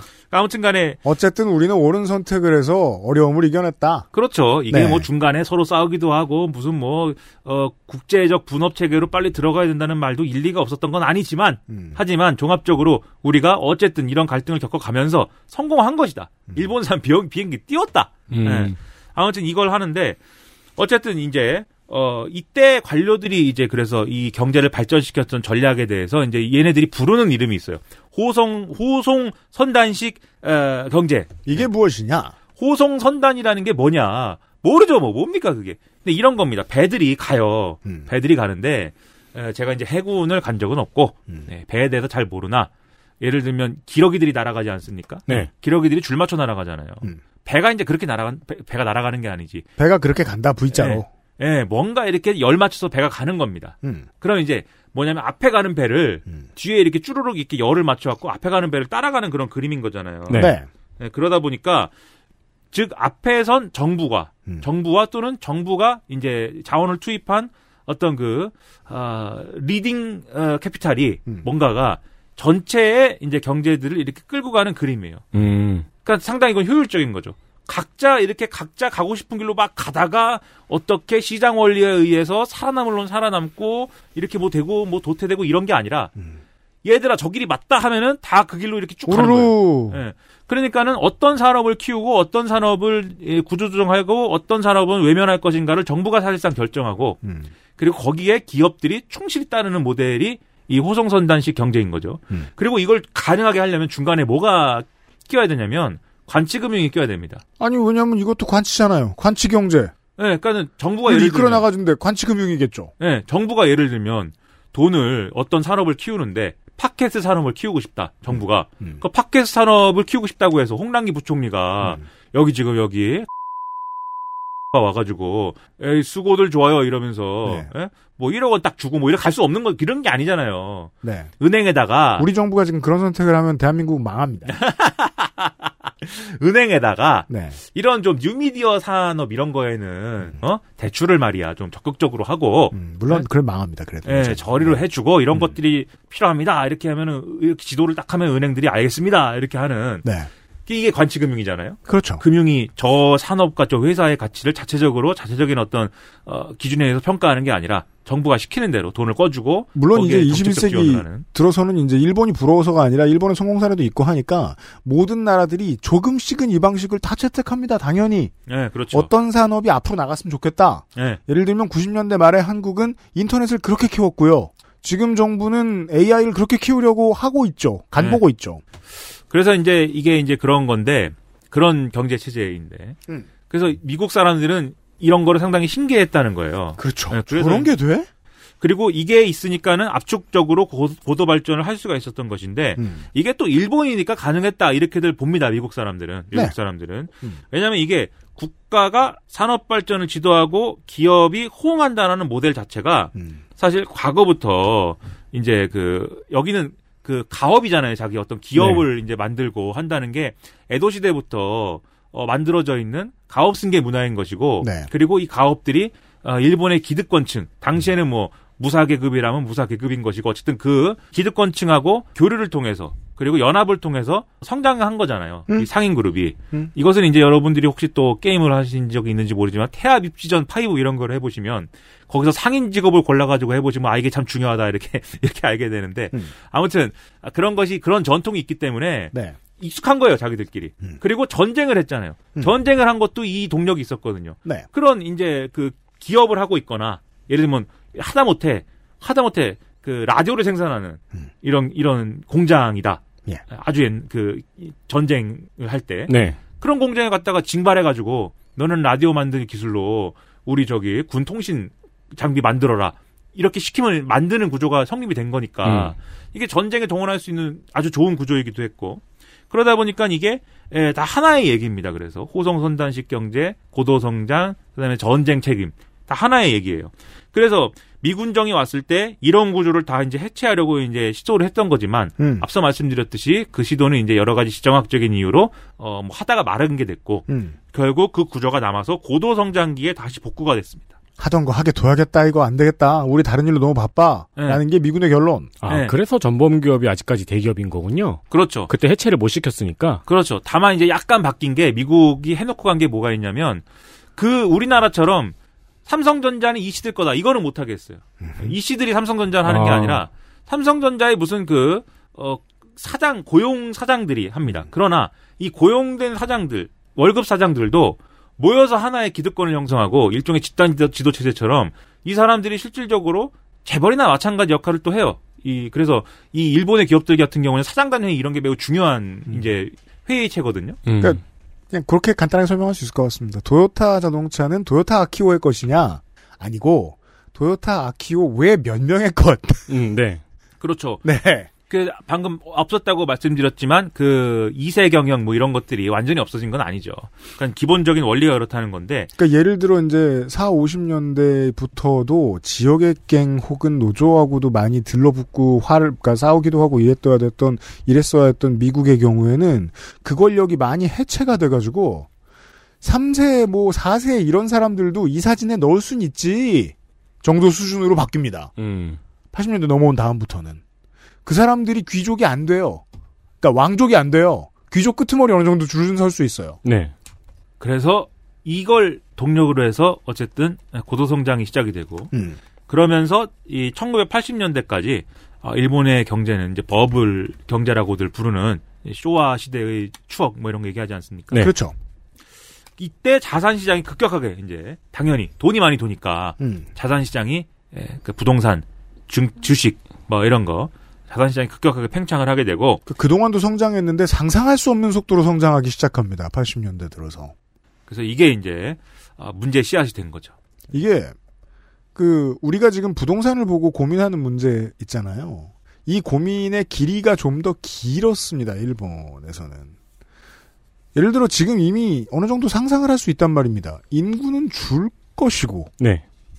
물려줄 수 있는 자산이 있는 사람들은 다 물려줬고 그것이 필요한 사람들은 살 돈이 없고 경제는 붕괴될 것이다. 라는 예측을 지금 한국 부동산을 보면 할 수 있거든요. 일본에서도 그런 예측을 하는 사람들이 있었어요. 네. 그렇지만 폭탄 돌리기는 그것을 그만두기엔 너무 짜릿했습니다. 얼마나 짜릿했느냐? 80년대 언론을 보면 굳이 일본에 대해서 그런 이야기를 하지 않았습니다. 그 일본의 경제 문제에 대해서. 왜냐하면 일본 경제는 어, 지구상의 탑2였고 일본의 기업은 세계 50대 기업, 100대 기업 이런 거 세면은 거의 다 일본 기업이었기 때문이에요. 세계 50대 기업에서 절반 이상이 일본 기업이었고 지금 애플의 비치를 엔티티가 차지하고 있었죠. NTT, 네. NTT 뭐였더라? 그게 무슨 저- 이름이었더라? 전- 아무튼 NTT가 통신, 통신. 세계에서 가장 큰 너무 큰 기업이었어요. 네. IBM이 세계에서 실제로 가장 큰 기업이었을 때 자산 가치가 부- 부풀려져 있었기 때문에 NTT가 너무 컸거든요. 뭐 하는지도 모르겠지만 너무 큰 NTT 같은 시절에 대한 이야기를 광고 듣고 하겠습니다. 3분의 1밖에 안 했는데 30분밖에 안 남았어요. 네. 우리 오랜만에 이런 정겨운 이야기를 김민아 씨한테 들려드리면서 금방 합니다. 이거 반, 반 했죠, 반. 네. 잠시 후에 만나요. XSFM입니다.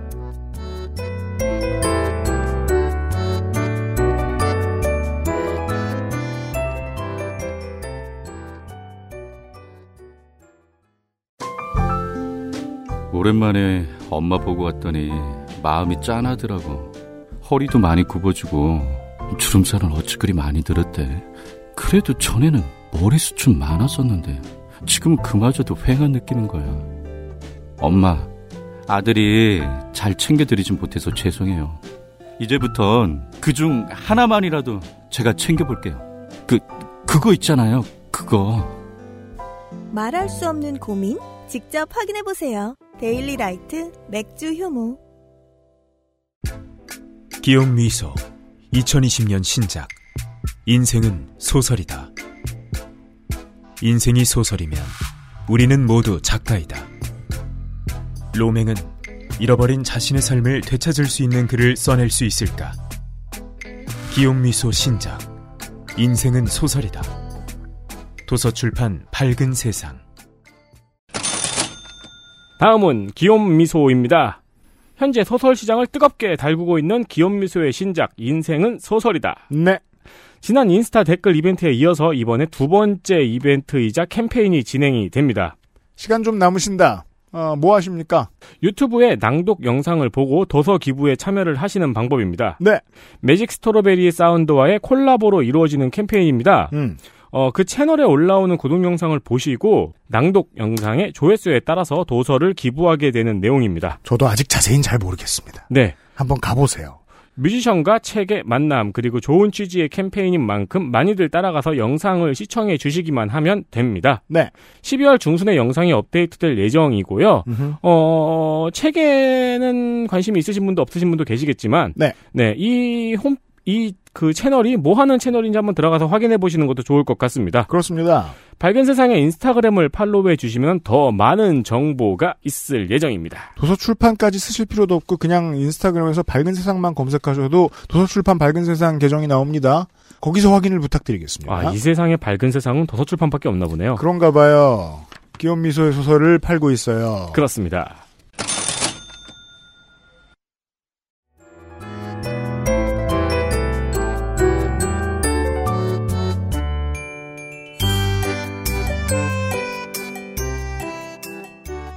드라마고 뭐고 버블 경제에 대한 얘기를 했어요. 아까 제가 말씀드렸던 그 다큐멘터리가 옛날에 KBS에서 했던 욕망과 혼돈의 기록 도쿄 1991년이라는 다큐멘터리예요. 음. 음. 네, 버블경제 시대 제일 제일 유명한 다큐멘터리고 또 많이들 본 다큐멘터리죠. 한번 찾아보시면 재밌을 겁니다. 찾아봐 주십시오. 네. 시사 아저씨예요. 어, 이게 자산 시장이 급격히 팽창했다까지 얘기를 했는데 문제는 이게 유지 가능한 구조 아니라는 거죠. 어? 음. 네. 아, 미국의 문제였습니다. 미국이. 국제적으로 미국과 유럽이 화가 났습니다. 예. 미국이 1970년대에 이제 스태그플레이션으로 고생을 하고 있었습니다. 이거는 미국의 경제라는 것은 이때만 해도 거의 뭐 야생이 야생. 그래가지고 일본에 미국은- 비하면 미국은 아주 뭐 맘대로입니다 경제. 그래가지고 막 화- 호황이 막 왔다가 갑자기 불황에 막 빠지고 막 그래서 대공황이 있지 않았습니까? 30, 20년대. 네. 음. 대공황 갔다가 어쨌든 뭐 빠져나오겠다고 그 뉴딜 정책 이런 거를 이제 한 것이고 음. 그걸 통해서 많이 이제 좀 극복을 했지만 그러고 나서 이제 70년대에 70년대 되니까 스태그플레이션이 왔다 이거예요. 스태그플레이션. 옛날에는 이걸 정의도 못했습니다. 그냥 네. 못 먹고 못 사는 상황 이렇게 네. 생각했습니다. 말이 어렵잖아요 스태그플레이션. 음. 실업이 늘어나고 아무튼 경기가 안 음. 좋은데 음. 원래 경기가 안 좋으면은 물가가 올라가면 올라가지 않잖아요. 스태그네이션, 불경기, 예. 근데 물가가 올라갑니다, 근데. 인플레이션. 예. 그러니까 불경기인데 물가가 왜 올라? 음. 이래가지고 이제 이게 뭐 새로운 현상이다. 음. 이렇게 네. 된 건데 어쨌든 그 이거를 이제 해소를 하기 위해서 어, 미국은 이 폴 벌커라는 사람이 나타나가지고는 예, 어, 연준의 이제 의장이 되셔가지고 고금리 정책을 쓰게 됩니다. 금리를 확 올려버려요. 아, 네. 이 스태그플레이션을 벗어나기 위해서. 음. 이 스태그플레이션을 벗어나기 위해서 일단 뭘 해도 문제인데, 음. 어, 1번, 그러니까 선택지가 1번하고 2번이 있는데, 네. 1번을 골라도 경제의 타격이고, 2번을 골라도 경제의 타격이에요. 음. 뭘 고르든 경제는 타격이야. 음. 하지만, 버티면, 그걸 고르고, 맞는 선택지를 고르고, 버티면, 경제가 뭐 회복될 수도 있다. 이런 거예요. 그렇죠. 그렇습니다. 그래서 고금리, 그 선택지 중에 고금리 정책을 이제 선택을 한 것인데, 네. 이게 그렇게 되면은 돈 돈이 이제 다시 이, 이 은행 금융으로 은행으로 돈이 빨아들여지지 않습니까? 음. 그리고 은행이 막 돈을 풀고 이런데 이제 아, 소극적인 이런 어떤 그런 환경에 놓이게 되고 네. 그러다 보니까 당연히 이 수출 경제가 악화되고 기업들이 비명을 지르고. 예, 제조업이 위축되고 이런 상황이 된 거죠. 네. 제조업이 위축되니까는 이 공급이 공급에서 이제 문제가 생기고 음. 그래서 일단 수입을 늘렸습니다. 네, 수입을 늘렸는데 이때 공산품 수입을 늘린 수혜를 일본하고 당시에 서독이 다 가져가요. 왜냐하면 여기는 제조업 기반이 있잖아요. 그렇죠. 독일도 그렇고 독일도 뭐 해봤습니까? 전쟁 좀 해보지 않았습니까? 음. 예? 전쟁을 해보면은 제조업에 예? 제조업과 기술에 뭔가 이제 노하우가 생겨요. 일단 엔진을 잘 만들게 되죠. 예. 철해장막 근처에 있는 두 나라가 크게 득을 봅니다. 예, 그 일본의 경우도 이게 하다못해 이제 어, 면직물서부터 시작을 해서 자동차까지 음. 아까 말씀드렸잖아요 일본형 자동차 네. 예, 이런 것까지 어, 상당 부분 미국의 이제 시장을 잠식하게 됩니다. 네. 어, 그러다 보니까 그 70년대 사람 미국 사람들에게 생필품과 잡화점에서 살 수 있는 물건들이란 주로 일제였습니다. 그러다 보니까는 미국 내 제조업들이 안 그래도 분위기 안 좋은데 일본산 제품만 다 밀렸다 이래가지고 화가 나게 되고 또 일본의 이제 농업 농업 기반도 마찬가지입니다. 음. 아, 그래서 이런 상황이 되다 보니까 또 정권이 이거 그냥 두고 볼 수가 없는 그런 상황이 된 거고 금리의 힘을 빡 줬더니 수입을 많이 해? 특히 이게 뭐 하여튼 뭐 어 이 뭐랄까요 미국 사람들이 이런 상황 때문에 특히 일본에 어. 대해서 음. 반일 의식이 굉장히 강화되는 그런 계기들이 생겨요. 음. 그러다 보니까 뭔가 이건 대응해야 음. 네. 된다라고 생각을 해서 더 이상 일본을 봐주지 않기로 합니다. 부르죠. 예, 그게 이제 1985년에 플라자 합의죠. 음. 그래서 당시에 이제 G5라고 볼 수가 있는 프랑스, 독일, 영국, 미국, 일본 다섯 개의 나라가 뉴욕 플라자 호텔에다가 재무장관들을 모아가지고 합의를 하는 거죠. 근데 여기서 뭐 몇 가지 합의를 했는데 합의의 요체를 말씀드리면 어쨌든 어, 더 이상 봐주지 않는다 미국은. 너네가 알아서 지금의 이 강달러 상태를 해결을 해라. 음. 어? 어, 뭐, 어, 만약에, 어, 시장 원리로 해결이 안 되면 정부가 개입을 해서라도 고쳐라. 안 그러면 우린 가만 안 있는다. 네. 음. 그렇죠. 그래서 이제 그동안은 이제 그, 어, 일본, 일본 입장에서는 음. 환율에 있어서의 우위와 이런 것들을 바탕으로 수출 기업의 상당한 이제 이런 좀 이득을 수출 기업들이 보면서 수출을 해온 거였는데 음. 상당한 이때 근데 경제가 엄청나게 좋았다고 말씀드렸잖아요. 버블 경제여가지고. 음. 이때 일본의 또 재무장관이 다케시타 노보루라는 이후에 또 이 총리가 되시는 분인데 음. 상당한 자신감이 있었습니다. 그러면 우리가 당신들이 요구하는 것보다 더 그럼 환율을 조정을 해볼게요. 오히려 이렇게 나와요. 그리고 우리도 이제는 좀 스스로 강해질 때가 됐다고 생각합니다. 음. 언제까지 뭐 미국이 봐주는 거 가지고 뭐 예. 그러면서 어 용인을 해버려요. 음. 그래서 실제로 어 요구하는 대로 해줬습니다. 미국이 요구하는 대로. 네. 예, 그랬더니 문제는 뭐냐면 당연히 이렇게 되면은 수출이 어렵습니다. 일본 제조업들이 그동안 환율에서의 우위를 바탕으로 하고 수출을 막 네. 해왔는데 거꾸로집니다. 예, 잘 안 되지 않습니까? 네. 어, 그래서 마이너스 성장 이런 것들을 기록하게 되고, 음. 그러면 이제 일본 정부가 생각할 때, 아, 이게, 어, 생각보다 타격이 큰 것 같다. 음. 이 미국 말 듣는 게. 음. 그렇다고 해서 우리가 또 미국 말 안 듣고 막 이렇게 수출을 아둥바둥 해봐야 보복이나 당할 것이니, 음. 일단 내수를 확대를 하는 방향으로. 그렇죠. 좀 돌아서 보자. 그래갖고, 금리 인하를 시켜버리고, 왜냐하면 내수를 그 전 진작 시켜야 되는데 어, 자기 나라 돈의 수- 가치가 올라가면 안 된단 말이에요. 그 그것과 동시에 그러려면은 금리를 때려트려야 됩니다. 즉 돈을 푸는 돈을 엄청나게 풀어보자. 네. 그리고 이 돈을 푼 것이 어쨌든 기업의 자금 기업 자금 조달에 용이한 방향으로 가야 되기 때문에 자산 시장을 활성화시키자. 우리는 즉, 지금 2020년에 보고 있는 그 모습입니다. 아싸 금리 떨어졌다. 음. 투자하러 가자. 주식. 예. 그리고 기업도 원래는 이제 은행을 통해서 자금을 조달했는데 음. 어, 이 이런 뭐 이 전환 사채 이런 것들로 자금을 조달하고 주식 투자 이렇게 자산 시장에 투입하는 금리가 떨어졌으니까요. 이런 모델로 어 굉장히 그 어 버블을 오히려 더 키우는 이런 과정으로 진입을 해요. 플라자 합의 때문에 일본 일본 정부는 돈을 풀었고 돈을 푼 것 때문에 자, 이 자산 버블이 더 활성화됐다. 네. 이자를 낮추니까 돈이 사회로 미친 듯이 풀려나갔죠. 네. 그리고 사회로 풀려진 돈은 땅으로 쑥 꺼집니다. 부동산으로 네. 싹 빨려 들어가고요. 네. 이게 일본의 부동산이라는 것의 기분은 일단 원래 이제 땅에 대한 믿음이 땅 땅에 대한 신화가 있어요. 그, 이것은 에도 시대부터 땅을 가진 사람의 기분. 그 제가 말한 다큐멘터리도 그게 나오더라고요. 일본 사람들은 땅값은 절대로 떨어지지 않는다는 믿음이 있다고. 네. 땅은 든든하다. 네. 예, 땅이 있어야 우리 우리 우리가 집 생각하는 거랑 비슷한 것 같아요. 음. 집을 가져야 우리의 생활은 안정된다.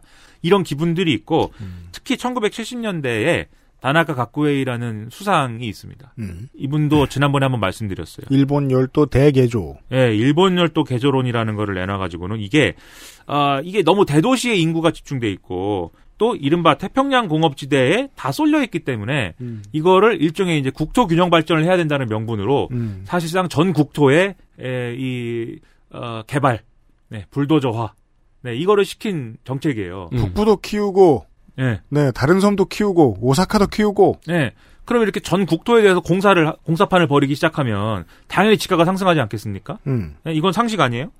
그러다 보니까 아 이때 이때에 어쨌든 이때 경제 활동을 했던 사람들은 아 이 부동산은 오르기만 하고 떨어지지는 않는다. 음. 이것을 경험칙으로 갖게 되는 거죠. 음. 지금 우리가 서울 부동산에 대해서도 마찬가지 생각을 하지 않습니까? 네. 서울의 아파트 가격은 떨어지지 않는다. 네. 음. 네. 안 떨어지잖아요. 음. 아무튼 똑같은 일들이 여기서도 벌어졌고 음.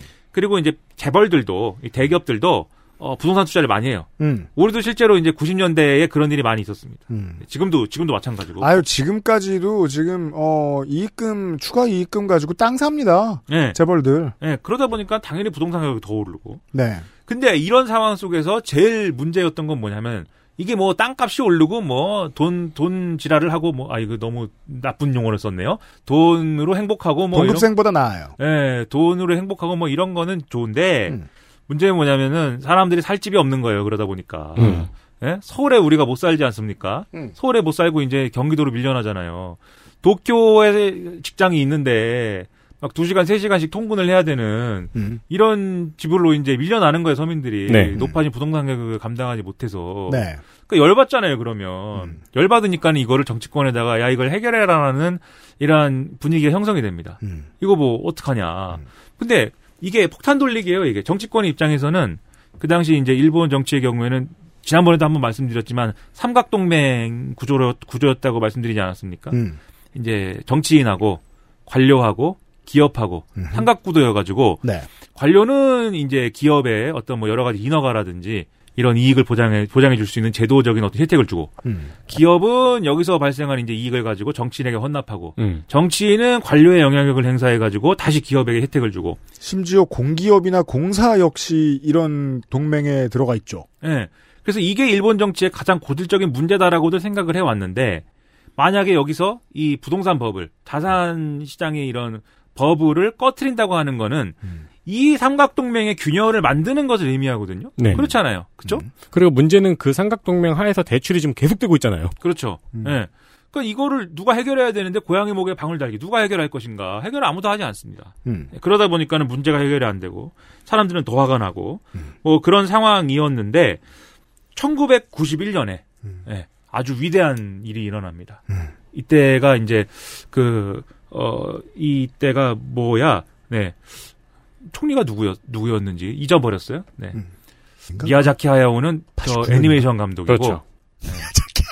그는 애니메이션 감독이다. 그건 거의 황교익 총리 같은. 음. 네. 뭐 그런 거밖에 생각이 뭐 안노 히데아키 이런 사람밖에 생각이 안 나긴 하는데 네, 황교안 총리가 아니고 황교익 총리 뭐 이런 거 비슷한 건데 미미 미. 아무튼 그 경제 관료 유명한 사람이 있습니다. 그 네. 사람은 좀 뒤인 것 같고 아무튼 뭐이 음.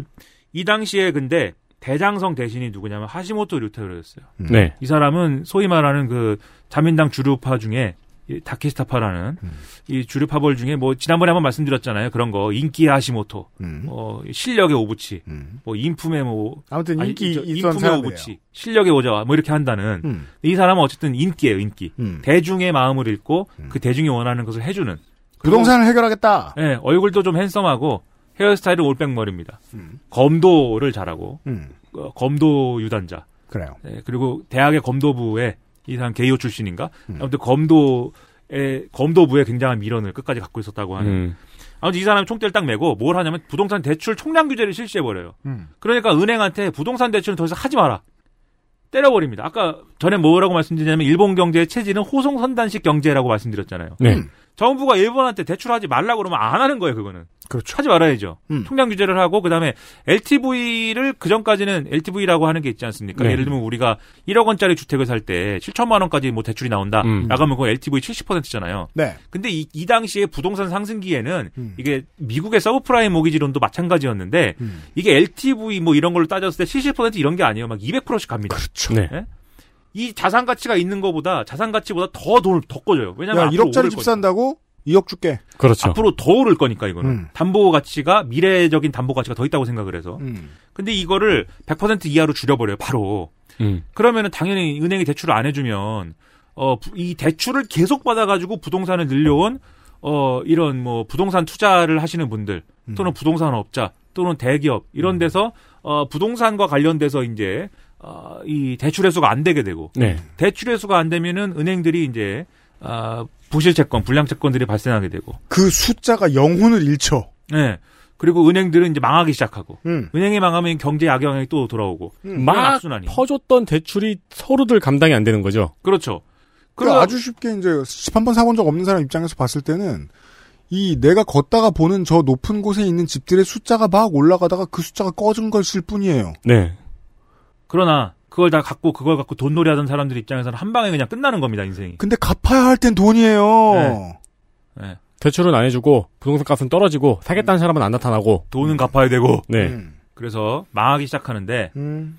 금융이 망하기 시작하는데 그러니까 즉 그전까지 해결 안 되던 문제를 하시모토 류타로 선생이 음. 칼딱 뽑아가지고 고르디우스의 매듭의 끝이 딱 자른 것까지는 좋은데 음. 그동안 키운 버블이 너무 컸기 때문에 빵 터지는 바람에 음. 경제가 붕괴한 겁니다. 경착륙해버린 겁니다. 예, 교훈입니다. 바로- 버블이 네. 더 커지기 전에 끊어야 돼요. 바로 이 1991년에 한자하다오키가 은행에 입행을 했습니다.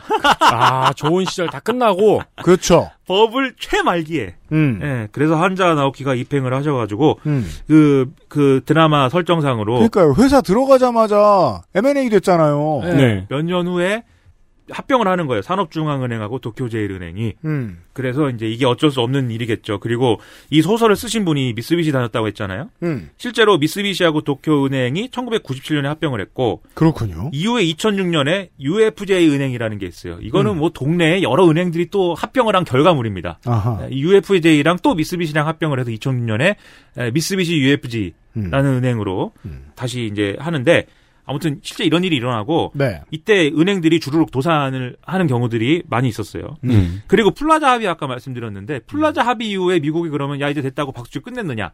아닙니다. 계속해서 이 플라자 합의를 했음에도 불구하고 일본의 경제 구조가 너무 폐쇄적이어서 우리가 충분히 역습을 가할 수가 없다. 시장 개방을 해라. 시장 개방 압력을 계속 넣고 이 하시모토 내각은 그거에 대해서 또 국내 산업을 지키기 위해서 또 이제 들이받고 어이 하시모토 정권 시기 미일 관계는 최악이다. 그리고 이때 또 뭐가 왔냐면 아시아 금융위기가 왔죠. 이러다 보니까 완전히 이때 90, 한 1992년부터 98년까지의 일본 금융은 완전히 초토화되는 상황. 현대사회, 현대사를 돌아보면 돌아볼수록, 그, 한국이 맞은 따가운 외풍은 일본이 더 크게 맞았어요, 언제나. 네. 몇 년 전씩.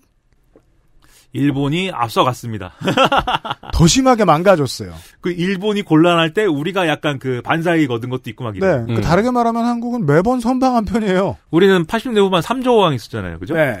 이 그때는 이 플라자 합의 이후거든요. 그러니까 플라자 합의 이후에 어떤 뭐랄까 열매 이런 거를 우리가 좀 이제 떡건무 이런 걸 우리가 좀 먹었는데 네. 아무튼 여기서 이제 대표적으로 트라우마틱하게 남아 있는 사건이 1997년에 야마이치 증권이 도산한 거예요. 이 야마이치 증권은 4대 증권사 중에 하나라고 불렸고 이 97년이 창업 100년째 되는 해였습니다. 네. 음. 그러니까 일본 금융이 굉장히 오래된 거죠. 이게 왜 이렇게 됐냐? 일단 아, 총액군 사건으로 사장이 구속되는 일이 일어났습니다. 총회꾼이라는 단어가 일본말로 있습니다. 우리도 뭐 총액군이라는 말 써요. 주주총회를 하지 않습니까? 음. 그 주주총회를 하면은 어떤 사람이 와가지고 난장을 피는 겁니다. 음. 그래서 의사결정을 방해하기도 하고 음. 또는 어, 또어이 어, 떤 여론 선동이나 이런 걸 통해서 경영진이 하고 싶어하는 일을 아, 못하게 합니다. 할 수 있게 해주는 일을 하기도 할 수 있게 하기도 하고 아, 지위도 뭐, 되고 예, 네, 못하게 하기도 하고 네. 난장을 까기도 하고 음. 근데 그 기준이 뭐냐 그러면 누구에게 돈을 받았느냐 그렇죠 예, 네, 돈을 받고 음. 이 주주총회에 영향력을 행사하기 위해서 나타나는 음. 직업적인 브로커 분들이에요 음. 음. 이분들이 근데 총액군 사건에 예를 들면은 이런 스토리예요. 음. 상대 기업에서 돈을 받고 가가지고 그러는 경우가 있죠. 그 기업에서 난장을 까거나 음. 아니면 경영진에게 돈을 받고 그 회사 주주총회에 들어와서 음. 경영진에게 유리한 결정을 해주는 뭐 이런 걸 하고 경제지의 사설을 보면 워너 일가에 반대하는 주주는 다 이런 걸로 묘사하죠. 나쁜 어, 사람들이에요. 아, 그것이 국민연금일지라도 왜냐하면 그런 그렇게 보이기 때문입니다. 오너의 눈으로 봤을 때는. 그 이게 근데 여기에 바로 야마이치 증권 사장이 연루된 게 드러나가지고 음. 예. 아까 총액권을 갖다 썼다는 얘기죠. 그렇죠. 예. 그래서 사장이 이제 사퇴하는 상황까지 벌어지고 이게 그 유명한 장면이죠. 울면서 직원들은 아무 잘못이 없다고. 그게 이 사장이 사퇴하고 나서 나온 신임 사장. 네가 설거지해라고 해서 독박 쓴 사람이 나와가지고 3개월 만에 죄송합니다 울면서 예? 음. 우리가 뭐 다 경영진 잘못이고요 우리 직원들은 잘못한 거 없습니다 우리 직원들 재취업 시켜주세요 울면서 이렇게 기자회견한 네. 거 미안하다고 소리 지르면서 그 일본 경제가 무너졌던 가장 인상적인 장면이라고 많이 남아 있더라고요. 그렇죠. 예. 이게 그 사건인데 음. 그 총액군 사건으로 시작했지만 음. 결정적인 타격은 분식회계에서 왔어요. 그동안 드러나지 않았던 채무가 악성 채무가 음. 엄청나게 있었다. 음. 이걸 숨겨왔다 이 증권사가. 음. 그러면서 외국의 무디스라든지 이런 남의 회사 평가하는 신용 평가 기관 있지 않습니까? 음. 네. 이런 데서 등급을 확 낮춰버려 가지고 네. 일종의 뱅크런 비슷한 게 일어나고 음. 네, 그러면서 이렇게 된 거예요. 철리와... 배우 사태 뭐 비슷했습니다. 그때 떠올려 보시면 시기도 그랬고. 네. 천리마마트에서는 정복동 사장이 본사의 분식회계를 협박하기 위해서 분식회계라는 분식집을 차리죠. 아 그래요? 아 맞다. 야. 천리마마트가 있었죠. 네. 야 분식회계라는 분식집. 네. 그건 마치 조홍천 의원이 정윤 횟집을 차리려고 한 거랑 그렇죠. 그런 다음에 그 분식회계라는 분식집 팜플렛을 그 본사 사장실로 보내요. 야 그렇죠. 정윤혜 씨는 뭐 하고 있으나 작년에 우리 무슨 도민 체육대회 나갔고 사격에서 메달을 따셨던. 아 그래요? 횡성군 대표로 나갔나 뭐 그래가지고 네. 아무튼 어 그 뭐 뭘 얘기하고 아이 음. 스토리를 다룬 드라마가 이제 앞서 말씀드린 신가리 음. 야마이시 증권 최후의 성전 음. 이 드라마입니다. 네, 예 여기 주인공은 에구치 머식이라는 배우인데 음. 성실하게 생겼고 이분의 와이프가 왕년의 일본의 아이돌 이름은 잊어먹었습니다. 네. 네. 아주 유명한 분. 옛날에 일본은 지금 한국보다 아이돌이 많았어가지고 이름 구분하기 참 힘듭니다. 예, 네, 아, 이름이 일본인들 이름이 요새는 생각이 안 나요. 미야, 미야자키 하야오의 왕년 일본의 아이돌 미야자키 하야오. 예, 네, 생각해 보면 그 다른 패턴의 사건이지만 결국은 어, 어떠한 패럴렐 유니버스 안에서 충분히 변형될 만한 사건이라고 볼 수도 있는 게 이게 금융권과 관료들과 정치인들과 그리고 이제 업자들이 연결이 돼 있잖아요. 땅이 연결이 되어 있고 네. 그 지점에서는 그러니까 버블이 팡 터지면서 생기는 일의 중요한 촉발 지점 한보 사태도 떠오릅니다. 예, 어? 한보 사태는 두 가지 축을 가지잖아요. 아 어마어마하게 숨겨놓았던 빚 그리고 개발조합 비리 수서에 뭐 비슷한 일이 그 한보와 비슷한 일이 일본에서도 많이 있었을 거라고 생각해요. 아 기억나네요. 수서 택지 분양 사건. 네. 그렇죠. 지금까지 봐도 육공 최악의 사건이에요. 그게. 예. 네. 네. 그 야마이치 증권의 경우에는 그래서 이렇게 망했는데 음. 그렇게 큰 회사가 하루아침에 망했으니까 직원들이 받아들일 수가 없잖아요 이거를. 그래서 음. 몇 명의 소위 말하는 뭐 감사실 이런 데 있던 직원들이 야 이거는 회사는 망했지만 우리가 왜 망했는지 보고서는 남겨놓고 가자. 음. 어? 갈 땐 가더라도 네. 보고서는 남겨놓자 그래갖고 자체적인 조사를 조사에 돌입합니다. 네. 내부위원회를 꾸려가지고 음. 이 과정을 다룬 드라마가 음. 어, 이 야마이치 증권 최후의 성전 이 신갈이라는 드라마고 여기서 그래서 결론을 낸 것이 뭐냐면 왜 그러면 이런 문제가 발생하였는가? 어, 첫째로 이 파벌이 있었다 내부에 음. 파벌에서 사, 파벌의 경쟁 구도에서 서로 사장을 만들기 위해서 경쟁을 하면서 비자금을 조성했고 음. 이 비자금을 조성하는 과정에서 대규모 분식회계와 어, 여러 가지 술수들, 음. 예, 그 전문 용어가 등장해, 뭐 도바시 뭐 이런 용어 등장하는데 아무튼 이런 술수들이 동원이 됐다. 음. 이런 결론을 내렸고. 네. 그러면 이게 그러면 에, 결국은 왜 그러면 파벌들이 그렇게 열심히 경쟁을 한 것인가 생각을 해보면 이게 거기 파벌의 정점에 있는 사람 사람이 막 야 나를 사장으로 만들어 만들어라 이러고 계획을 세우게 하고 막 시켰냐 얘네가 보니까 그렇지 않다는 거예요. 오히려 밑에 있는 사람들이 음. 어떠한 부채감을 가지고 그렇죠. 자기 윗사람에 대한 부채감을 가지고 저분을 음. 사장으로 만들지 않으면 우리가 이, 이, 세상에 태어난 책임을 다 못하는 것이다. 음. 저분에게 우리가 은혜를 입었는데 막 이런 기분을 가지고 좋은 표현이에요. 그 사람은 한마디도 안 했는데 그 사람을 사장으로 만들기 위해서 열심히 노력한 그런 결과였다. 그러니까 그러한 로비는 실제로 어, 밑에서 실제로 수행하는 사람들은 이게 나한테 이득이 되니까 하하하 이런 이런 빌런이 아니에요. 네. 이분이 되시는 것이 옳은 일이다. 약간 눈치 없는 충신이네요. 이 드라마에서 마치리 코토는 끝났다라고 얘기를 해요. 근데 그... 대부분의 셀러리맨들은 눈치 없는 충신으로 구성되어 있어요. 음. 네. 마치리 코토는 끝났다 이렇게 얘기하는데 마치리 코토가 뭐냐면 그런 식으로 뭔가를 어, 이 상전을 섬기는 것인데, 음. 상전이 특별히 요구하지 않았으나 그 상전의 기분에 이것이 맞, 이것이 맞는다라는 취지로 뭔가를 열심히 하는 게 이제 마츠리코토. 음. 에, 이게 뭐, 한자로 얘기하면 약간 정치와 축제가 같이 결합된 뭐 이런 기분인데, 오. 예, 그걸 하는 건데, 예를 들면 천황제가 대표적인 천황은 음. 지시도 하지 않고 개입도 하지 않습니다. 하지만 천황을 섬겨야 되잖아요. 그렇죠. 그렇죠. 그 비슷한 멘탈리티예요 그게 음. 그래가지고 이런 것 때문에 우리가 이 지경에 이르렀다라는 결론이 보고서 결론이에요 이게 아마 책으로도 나오고 뭐 이랬을 거예요 고전적 토속 신앙인 거예요 어찌 보면 그러니까 이, 이 사회의 어떤 태도인 거죠 예 그래서 결론적으로 이것도 사실은 이 엄밀히 말하면 파벌 경쟁과 이런 것도 증권사에서 일어난 일이기 때문에 버블 경제의 어떤 후과인 건데 버블 경제를 통해서 생긴 여러 가지 부가 그런 식으로 이제 어, 이 투입이 된 것인데 음. 그 버블 경제를 바라보는 어떤 시선인 거죠. 버블 경제는 잘못된 것이었는데 음. 그 버블 경제에서 우리가 뭘 잘못했기 때문에 이렇게 된 거지라는 시선 중에 하나가 이제 야마이치 증권 보고서에 나타나는 그런 태도이다 이런 걸 볼 수가 있겠고 음. 그 다음에 이제 한자 나학교로 다시 돌아와서 시즌 2의 마지막. 예. 네, 4부 주제가 제국항공 구조조정이라고 말씀드리지 않았습니까? 음. 이건 뭐냐면 제국항공이라고 이름은 있지만 사실 이 모델은 일본항공 문제. 전일본 공수. 전일본 공수는 ANA고. 음. 아, 그렇군요. 일본항공 JAL. JAL. 잘. 잘. 예. 네, 우리 대한항공은 KAL. 네. 음. 네. 그렇군요. 2010년도에 있던 일입니다. 제 기억이 맞다면. 예. 이잘 들은 말이죠. 예? 일본항공은 원래 이제 그 일종의 공기업이에요. 음. 이게 뭐 반관 반민 이 형태였다 얘기를 하지만 어쨌든 그게 뭐 공기업이죠. 아무튼 공기업인데 1985년도에 아주 비극적인 사고를 냅니다. 음. 네, 일본항공 뭐 1, 2, 3편에 뭐 사고 이라고 희생자가 520명이 난 사고가 있었어요. 네. 이때 이미지가 매우 안 좋아지고 이 시기에 전일본 공수가 본격적으로 공격적으로 사업을 확장해 나가는 그런 시기예요. 음. 그러다 보니까는 일본항공이 이제 어, 위기에 몰립니다. 85년 이후에 그러면서 계속 상황이 안 좋아지는데 원래는 이제 전일본 공수하고 일본 항공이 나름의 이제 역할 분담이 있어요. 음. 그래서 일본 항공은 이제 국내에서는 좀 많이 취급하지 말고 국내에서는 주요 이제 도시에만 이제 기항을 하고 네.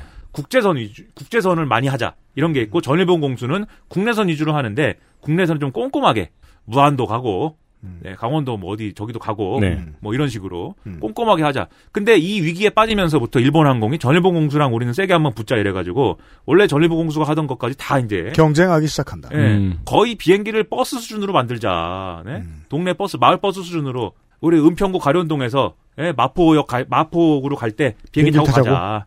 네, 제가 이제 과장하는 거죠, 막. 알았어요. 네, 그 수준까지 가자. 그, 그리고 거기 투입되는 비행기는 보잉 747이다. 네. 아주 우와. 넓은 비행기로. 뜨면 가라앉을 시간이 없겠네요. 다 못 뜨겠는데요. 은평구에서 마포구까지. 뭐 그런 수준까지 밀어붙이고 전리본 공수도 국제선을 하고 싶어요 막 하지만 국제선이 잘 안 되고 이런 경쟁 구도가 막 이루, 이루어지는데 음. 이게 뭐 이 유지가 되겠습니까? 음. 유지가 안 되고 그럼에도 불구하고 이렇게 할 수 있었던 이유 중에 배경은 정치권과의 유착이 있는 거죠. 음. 공기업이기 때문에 관료들의 영향력으로 자유롭지 않고 관료들의 영향으로부터 자유롭지 않다는 것은 이 앞서 말씀드린 삼각동맹의 한 축에 들어간다는 거거든요. 그렇죠. 그럼 뭐가 가능해지냐면 정치인들이 여기저기 공항을 만들었습니다. 음. 공항을 유치했단 말이에요. 음. 공항을 유치를 했는데 비행기가 안 오면 안 되잖아요. 음. 비행기 네. 와야 되잖아요. 네. 음. 공항만 있으면 뭐예요? 고추를 넣는데 거기다가. 음. 그러니까는 비행기를 여기도 와야 되지 않겠습니까라고 로비를 하는 거예요. 음. 그리고 그 대가로 관료들이 전일 저기 뭐야 일본 항공에 예를 들면 공적 작물 투입한다든지 음. 음. 아니면 유리한 어떤 뭐 조건을 마련해 준다든지 이런 일도 하는 거예요. 음. 그리고 일본 항공은 그 정치인들의 지역구에 있는 공항에다가 취항을 하는 거죠. 네. 이런 일들을 통해서 유지를 해왔거든요. 근데 이것도 이제 계속 될 수는 없으니까 한 2001년 이후부터 네 차례 정도 공적 자금이 투입된 이후에 한 2009년이 되면은 이거 계속 한- 할 수가 있는 거냐 이거 이런 의문이 제기가 되기 시작하는데 그 참 신기하죠. 일본의 이 묘한 지점입니다. 모든 오만 공, 그 교통 덕후들이 다 있는데, 보고 있으면, 아무리 그래도 인구 1억에 공항이 저렇게 많나? 예. 하는 생각은 듭니다. 일본은 땅의 넓이에 비해 공항이 너무 많아요. 예, 그래가지고 이때 예, 뭘 얘기하고 아 2009년에 또 결정적으로 무슨 일이 일어납니까? 네, 정권이 바뀝니다. 네. 네, 민주당 정권이 들어섭니다. 들어섭니다. 그러니까 민주당 정권이 들어섰는데 음. 민주당 어, 우리나라 민주당 세계관하고 비슷해요. 그 동안의 경제적인 문제는 방금 삼각동맹 말씀드렸잖아요. 음. 정경 유착과 관료들과 부패한 정치인들과 뭐 이런 문제이기 음. 때문에 음. 이런 부패한 뭔가 문제들을 다 없애고 모든 것을 정상적으로 굴리기 시작하면 고리를 끊자 문제가 해결이 된다. 그렇기 때문에 일본 항공에 들어가는 공적 자금으로 일본 항공이 이렇게 생명을 연장하고 이런 건 안 되고 음. 전격적인 구조조정을 해야 된다. 음. 이런 주장을 하기 시작하고 그걸 책임지는 사람으로서 마에아라 세이지라는 위대한 정치인이 있습니다. 음. 우리 어, 제가 일본에 몇 번 갔는데 음. 간데 중에 하나 교토가 있어요. 음. 교토에 한번 가봤어요. 교토에 갔는데 야 거기 마에아라 세이지 지역구인데 음. 아 이게 뭐 붙어 있는 포스터만 본 거지만 음. 아 포스터가 아주 돈 들인 티가 나고 아무튼 뭐 아, 포스터가 돈 들인 티가 나와서 아주 훌륭한 정치인이다.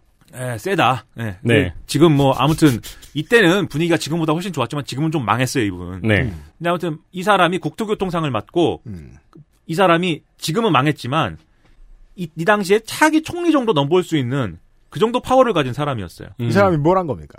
그래서 이 바로 이 일본 항공의 구조조정을 내가 하겠다라고 얘기를 하는 거죠.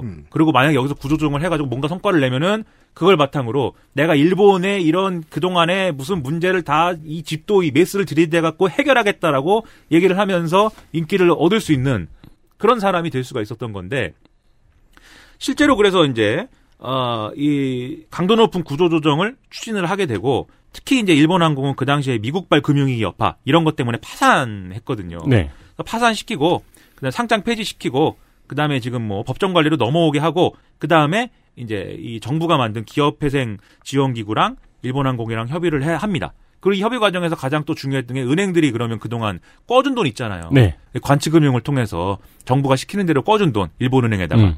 이걸 탕감해줘라. 음. 없던 일로 하자. 예, 왜냐면 망했으니까 지금 일본항공이 네. 상장 폐지되고 망했는데 어떻게 갚냐. 탕감해줘. 그럼 은행들이 이제 아니 어떻게 그 돈을 다 탕감해줍니까 이러겠죠. 네, 그렇죠. 예. 그러면 아 그럼 너무 많이 탕감하면 안 되니까 한 90% 정도는 탕감하죠. 그러니까 90%인가 탕감하고 음. 공적 자금을 안 넣을 수는 없으니까는 구조조정을 전제로 또 구- 공적 자금을 넣었어요. 그 플러스 마이너스 해보면은 일본 항공이 이득 이득이에요 이게 결국 남의 돈이. 네. 뭐 그렇게 해야지 이게 뭐 재건이 되겠죠. 그러니까 이- 일본 금융 입장에서는 엄청난 엄청난 손해를 감수한 거예요 지금. 네. 그리고 이제 어 이 교세라에 교세라라는 데에 이 회장님이 있습니다. 아, 명예 회장님 이나모리 가지오 회장님이라는 걸 투입을 해가지고 이게 뭐 이 전형적인 아, 구조조정의 성과 이런 거 얘기할 때 많이 등장하는 게 이 일본항공의 교세라 회장님 들어간 거.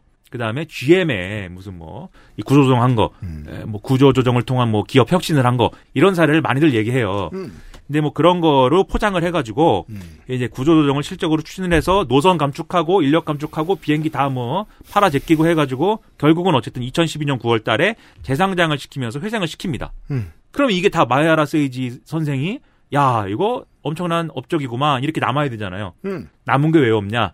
동일본 대지진이 일어났습니다. 음. 그래서 민주당 정권이 걔네가 뭘 했든 뭘 했든 그냥 지진으로 끝장이 났기 때문에 네. 마야라 세이지가 그 다음에 많이 정치 행보가 말리면서 지금 입헌민주당이 있지도 않고 국민민주당이 있을 거예요 아마. 음. 아무튼 현실이 이래요. 그러니까 이게 사실은 찜찜함이 남아 있는 거잖아요. 한자와 나오키에서 이 찜찜함을 해결했습니다. 한자와 나오키가 어, 지금 말씀드렸잖아요. 한자와 나오키에서 그리는 제국항공 구조조정의 구조가 지금 말씀드린 이거랑 똑같아요. 은행에 탕감을 요구합니다. 네. 채권 포기를 요구해요. 정부가. 음. 근데 이제 이거는 은행원이 주인공이잖아요. 음. 채권 포기를 받아들일 수가 없잖아요. 음. 받아들일 수가 없으니까 채권 포기를 하면은 이 제국항공의 체질이 바뀌지 않으니 그러면은 우리가 가서 구조조정을 아주 효과적으로 할 테니까는 좀 은- 기다려 보셔. 은행이 가서 그렇죠. 가서 이제 구조조정안을 회사 측하고 말을 할 테니 네. 정부는 좀 기다려 보셔. 가가지고 아주 끝내주는 구조조정안을 만들어옵니다. 음. 이 구조조정안대로 하면은 이거는 부채 탕감이 필요 없겠네요. 현실은 그렇지 않았습니다. 그런 구조조정안은 없어요. 하지만 이 드라마는 판타지니까 만들었습니다. 네. 만들었지만 앞서 말씀드린 정경유착 있지 않습니까? 어, 그 공항도 만들어야 되고 그 공항에다가 이 비행기 노선이 가야 되고 그러다 보니까 구조조정을 거부해야 되고 구조조정을 거부해야 되니까 이 한자 아나오키가 만든 구조조정안을 받아들일 수가 없게 되는 거죠. 제국항공은. 네. 그래서 이 정치인의 음모를 분쇄를 하고 이 정치인을 결국 이 여러 매스컴들이 보는 앞에서 도계자 시켜버리고 음. 무릎 꿇고 도계자 시켜버리고 그리고 이제 에, 은행은 채권 포기 안 해도 되는 걸로 그리고 제국항공도 야 이게 빚을 어 빚을 꼭 갚아야 되는구나라는 교훈을 얻으면서 새로운 기업으로 재탄생하는 이런 해피 해피한 예 해피 엔딩으로 한자와 나오키 4부는 그렇게 끝났다. 예. 음. 그럼 이게 뭐냐는 거죠. 물론 실제로 잘의 구조조정은 그렇지 않았다. 예. 그렇게 될 수가 없다 이거는. 음. 겁나 많이 자르고 예. 돈 많이 땡기고 탄감 예. 팍팍하고 예. 했었다. 그럼 이게 보여주는 게 뭐냐? 이게 그래서 앞서 말씀드린 이런 드라마들의 내용은 결국 버블 붕괴에 대한 일본인들이 갖는 이런 양가적인 어떤 감정 이런 것들이 이제 보여준다라는 건데 음. 결국 어쨌든 버블 형성의 원인이 된 고도 성장 이건 이제 불가피한 겁니다. 음. 관료들의 열을 보면 알 수 있죠. 음. 이건 불가피한 건데 이 버블이 이렇게 커지고 그거를 어, 바늘로 터트려서 붕괴시킬 수밖에 없었던 거는 우리 잘못이다. 라는 생각이 있어요. 우리가 아니했다. 음. 우리가 다 신나 있었다. 네, 우리가 너무 신나 있었다. 네. 우리가 너무 낙관했다, 상황을. 그러니까 음. 그 당시를 보면은 은행, 실제로 정부에서는 종종 이제 경고의 메시지를 보냈대요.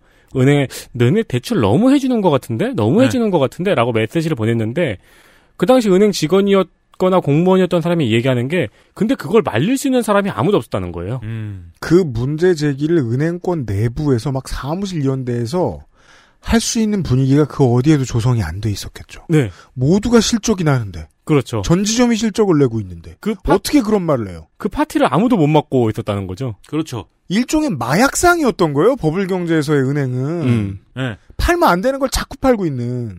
그런데 이 드라마들이 또 어, 교훈 그 이 드라마들이 일본 사람들한테 주는 교훈은 뭐냐면 또 뭐예요? 그, 그 분위기에 손들고 아니라고 얘기했어야 된다.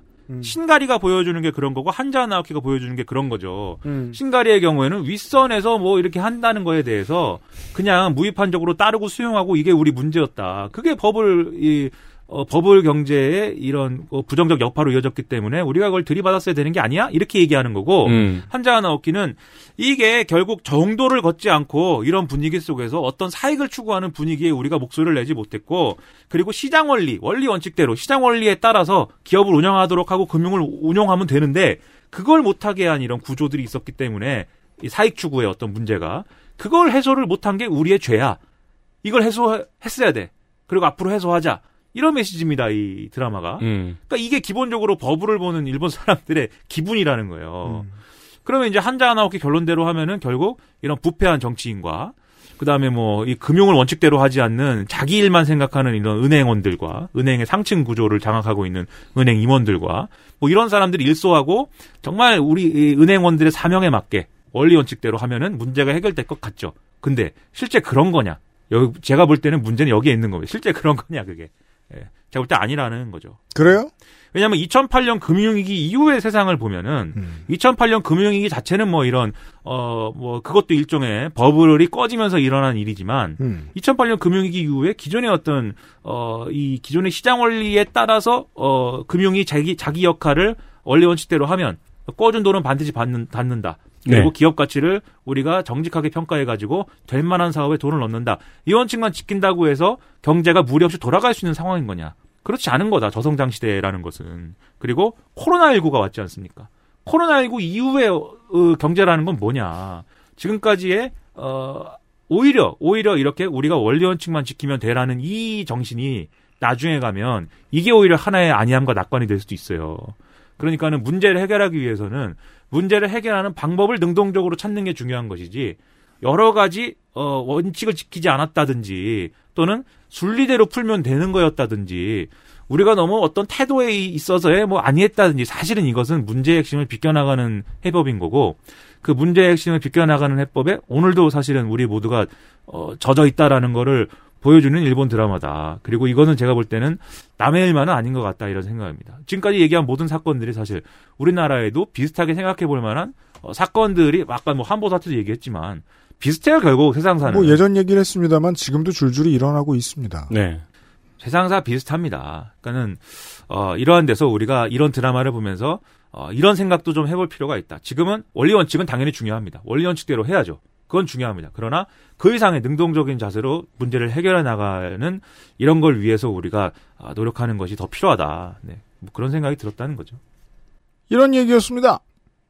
그러니까 판타지네요. 한자 나오기도. 아니 물론이죠 드라마. 아 당연히 네. 그렇죠. 네. 네. 제국항공은 그렇게 재건되지 않았습니다. 음. 재건이 될 수가 없습니다. 그러게 말입니다. 그러니까 어쩌면 우리나라에서도 가능한 이야기네요. 설정 자체가. 그렇죠. 우리도 뭐 비행기 못 뜨고 말이죠. 네. 이제 뭐 그냥 뭐 동네 한 바퀴나 돌고 기내식이나 먹고 오는 비행기 외에는 제가 어. 지나가다 살짝 말씀드렸는데 이 팬데믹에 대처하는 각국 경제 수반들의 선택은 꼭 그들이 선택하지 않더라도 항암 치료의 패턴을 따르게 됩니다. 일부를 죽일 수밖에 없는 선택. 그 다음에 제 편이 어떻게 되느냐에 대해서 멀리 있는 사람은 궁금한데 가까이 있는 사람들은 생존의 문제잖아요. 그게 여행업계든 항공업계든 말이죠. 아마 조직을 죽이지 않고 인력을 죽이지 않는 방식의 해법을 계속해서 찾을 겁니다. 그러다가 뭔가 피할 수 없는 일들도 많이 맞이하겠죠. 음. 예, 내년 내후년이 진짜 힘들 겁니다. 이 드라마에 나오는 이야기들을 보겠어요. 그러게요. 네, 새로운 해법을 모색해야 됩니다. 모두가 침착해가지고 아무 일이나 하지 않. 예를 들어 막그 김재규가 막 야 자지철 너 건방져 했을 때 자지철이 어 무서워 어 그래 미안 이러고 이렇게 잘 화해하고 지냈다든가 그런다고 그러면 그 다음 술자리에서 똑같은 일이 안 일어났겠는가 네? 그 다음 술자리에서 그러면 꾸준히 조심해야죠 건방지지 않도록 그런 다음에 이렇게 사이좋게 이렇게 지내고 네? 그 네. 상황은 해결을 해야 되는 겁니다 자지철을 집에 보내든지 음. 김재규를 뭐 감옥에 넣든지 박정희가 물러나든지 해야 되는 거죠 그 문제는 음. 사이좋게 지낸다고 되는 것인가 그렇다고 합니다 12월에 미나문구는 이런 얘기 해봤습니다. 네. XSFM입니다. 구스베리 추출물로 모근을 더 건강하게 자연 유래 성분으로 자극 없는 세정력, 뛰어난 보습 효과와 영양 공급까지. Big Green. 이젠 탈모 샴푸도 빅그린 헤어로스 샴푸. 금주의 의사소통. 자, 의사소통 시간인데요. 트위터에서 어떻게 읽는지 알 수 없는 아이디를 가지신 분이 IMASSRRG 님이 그 알실에서 예전에 펜벤다조를 포함한 유사과학에 대해 한번 다룬 적이 있었던 것 같은데 펜벤다조 그 자체가 유사과학은 아닙니다. 펜벤다조는 쓰임새가 있죠. 그렇죠. 그 분야에 쓰이고 있지 않으니 문제죠. 네. 이게 도... 개 개한테 주는 약 아니에요? 강아지 구충제. 네. 네. 도저히 못 찾겠네요. 혹시나 기억하시는 분 하고 남겨 해시태그 에디터 블케이 남겨주셨는데 에디터 이거 어떻게 찾았어요? 2019 국정감사 기록실 보건복지위원회 때 나왔답니다. 왜냐면 제 원고였으니까요. 아 우리가 이런 거는 보통 이제 많이 들으시는 덕후 청취자 여러분들이 찾아주시는데 저희가 찾는 건 되게 오랜만이네요. 네. 그럼 네. 개 구충제를 먹으면 나의 그 기생충들은 해결이 되나요? 안 된대요. 아 그래요? 네. 그렇구나. 네. 그리고 우리가 또 약 얘기하고 이러니까 요즘은 또 저 뭐냐 저 백신 얘기 많이 하고 그러니까 알 수 없으면 알 수 없는 겁니다. 네, 알 수 없죠. 네. 알수 없어서 쓸 수 있는 것들도 있지만 대부분은 알 수 없어서 쓸 수 없습니다. 그렇죠. 안 그래도 이 문제가 지금 부딪히고 있는데 알 수 없는 데부터 써야만 하는 상황에 지금 인류가 봉착해 있는데 네. 음. 알수 없으면 못 쓰는 겁니다 원래는. 정 써야 될 때 알 수 없는 걸 쓰기도 합니다. 그게 지금이에요. 그렇죠. 네. 이런저런 이야기 남겨주시는 여러분들께 현재까지는 커피 비노에서 더치커피를 선물로 보내드립니다. 커피 비노요? 비노. 비노요? 와인 할 때 비노. 네. 시사 아저씨와 드라마 겸 시사 이야기를 해보았던 목요일에 그것은 알기 싫다였습니다. 내일 이 시간에는 어, 할거 없을 때 드라마 쓰는 사람은 거기 있는데 음. 그 양반은 지금 어, 스타주씨 덕분에 그 카드는 쓸 수 없게 된 것 같고. 어, 꼬꼬씨 여기는 이제 1드고 거기는 미드니까. 근데 제가 자를 거예요. 아 그래요? 너무 겹치지 않아요. 다음 주는 게임인데. 네. 아 다른 얘기를 할 것 같습니다. 음, 내가 드라마를 할 게 아니고 애니메이션을 할 거 그랬네. 소장님 다 그래도 잘랐을 거야. 그래도 잘랐을 거야. 애니메이션도 네. 뭐 예고하실 만한 게 있나요 혹시? 뭐 모르겠습니다. 네, 그건 생각을 해봐야죠. 네. 다음번엔 그런 거 한번 해보죠. 네. 어, 내일 시간 시사 아카데미로 돌아오도록 하겠습니다. 윤세민하고 윤승균이 만들고 진행하고 하고 있고요. 예, 시사 아저씨도 같이 물러가죠. 내일 봬요. 감사합니다. 감사합니다. XSFM입니다. I D W K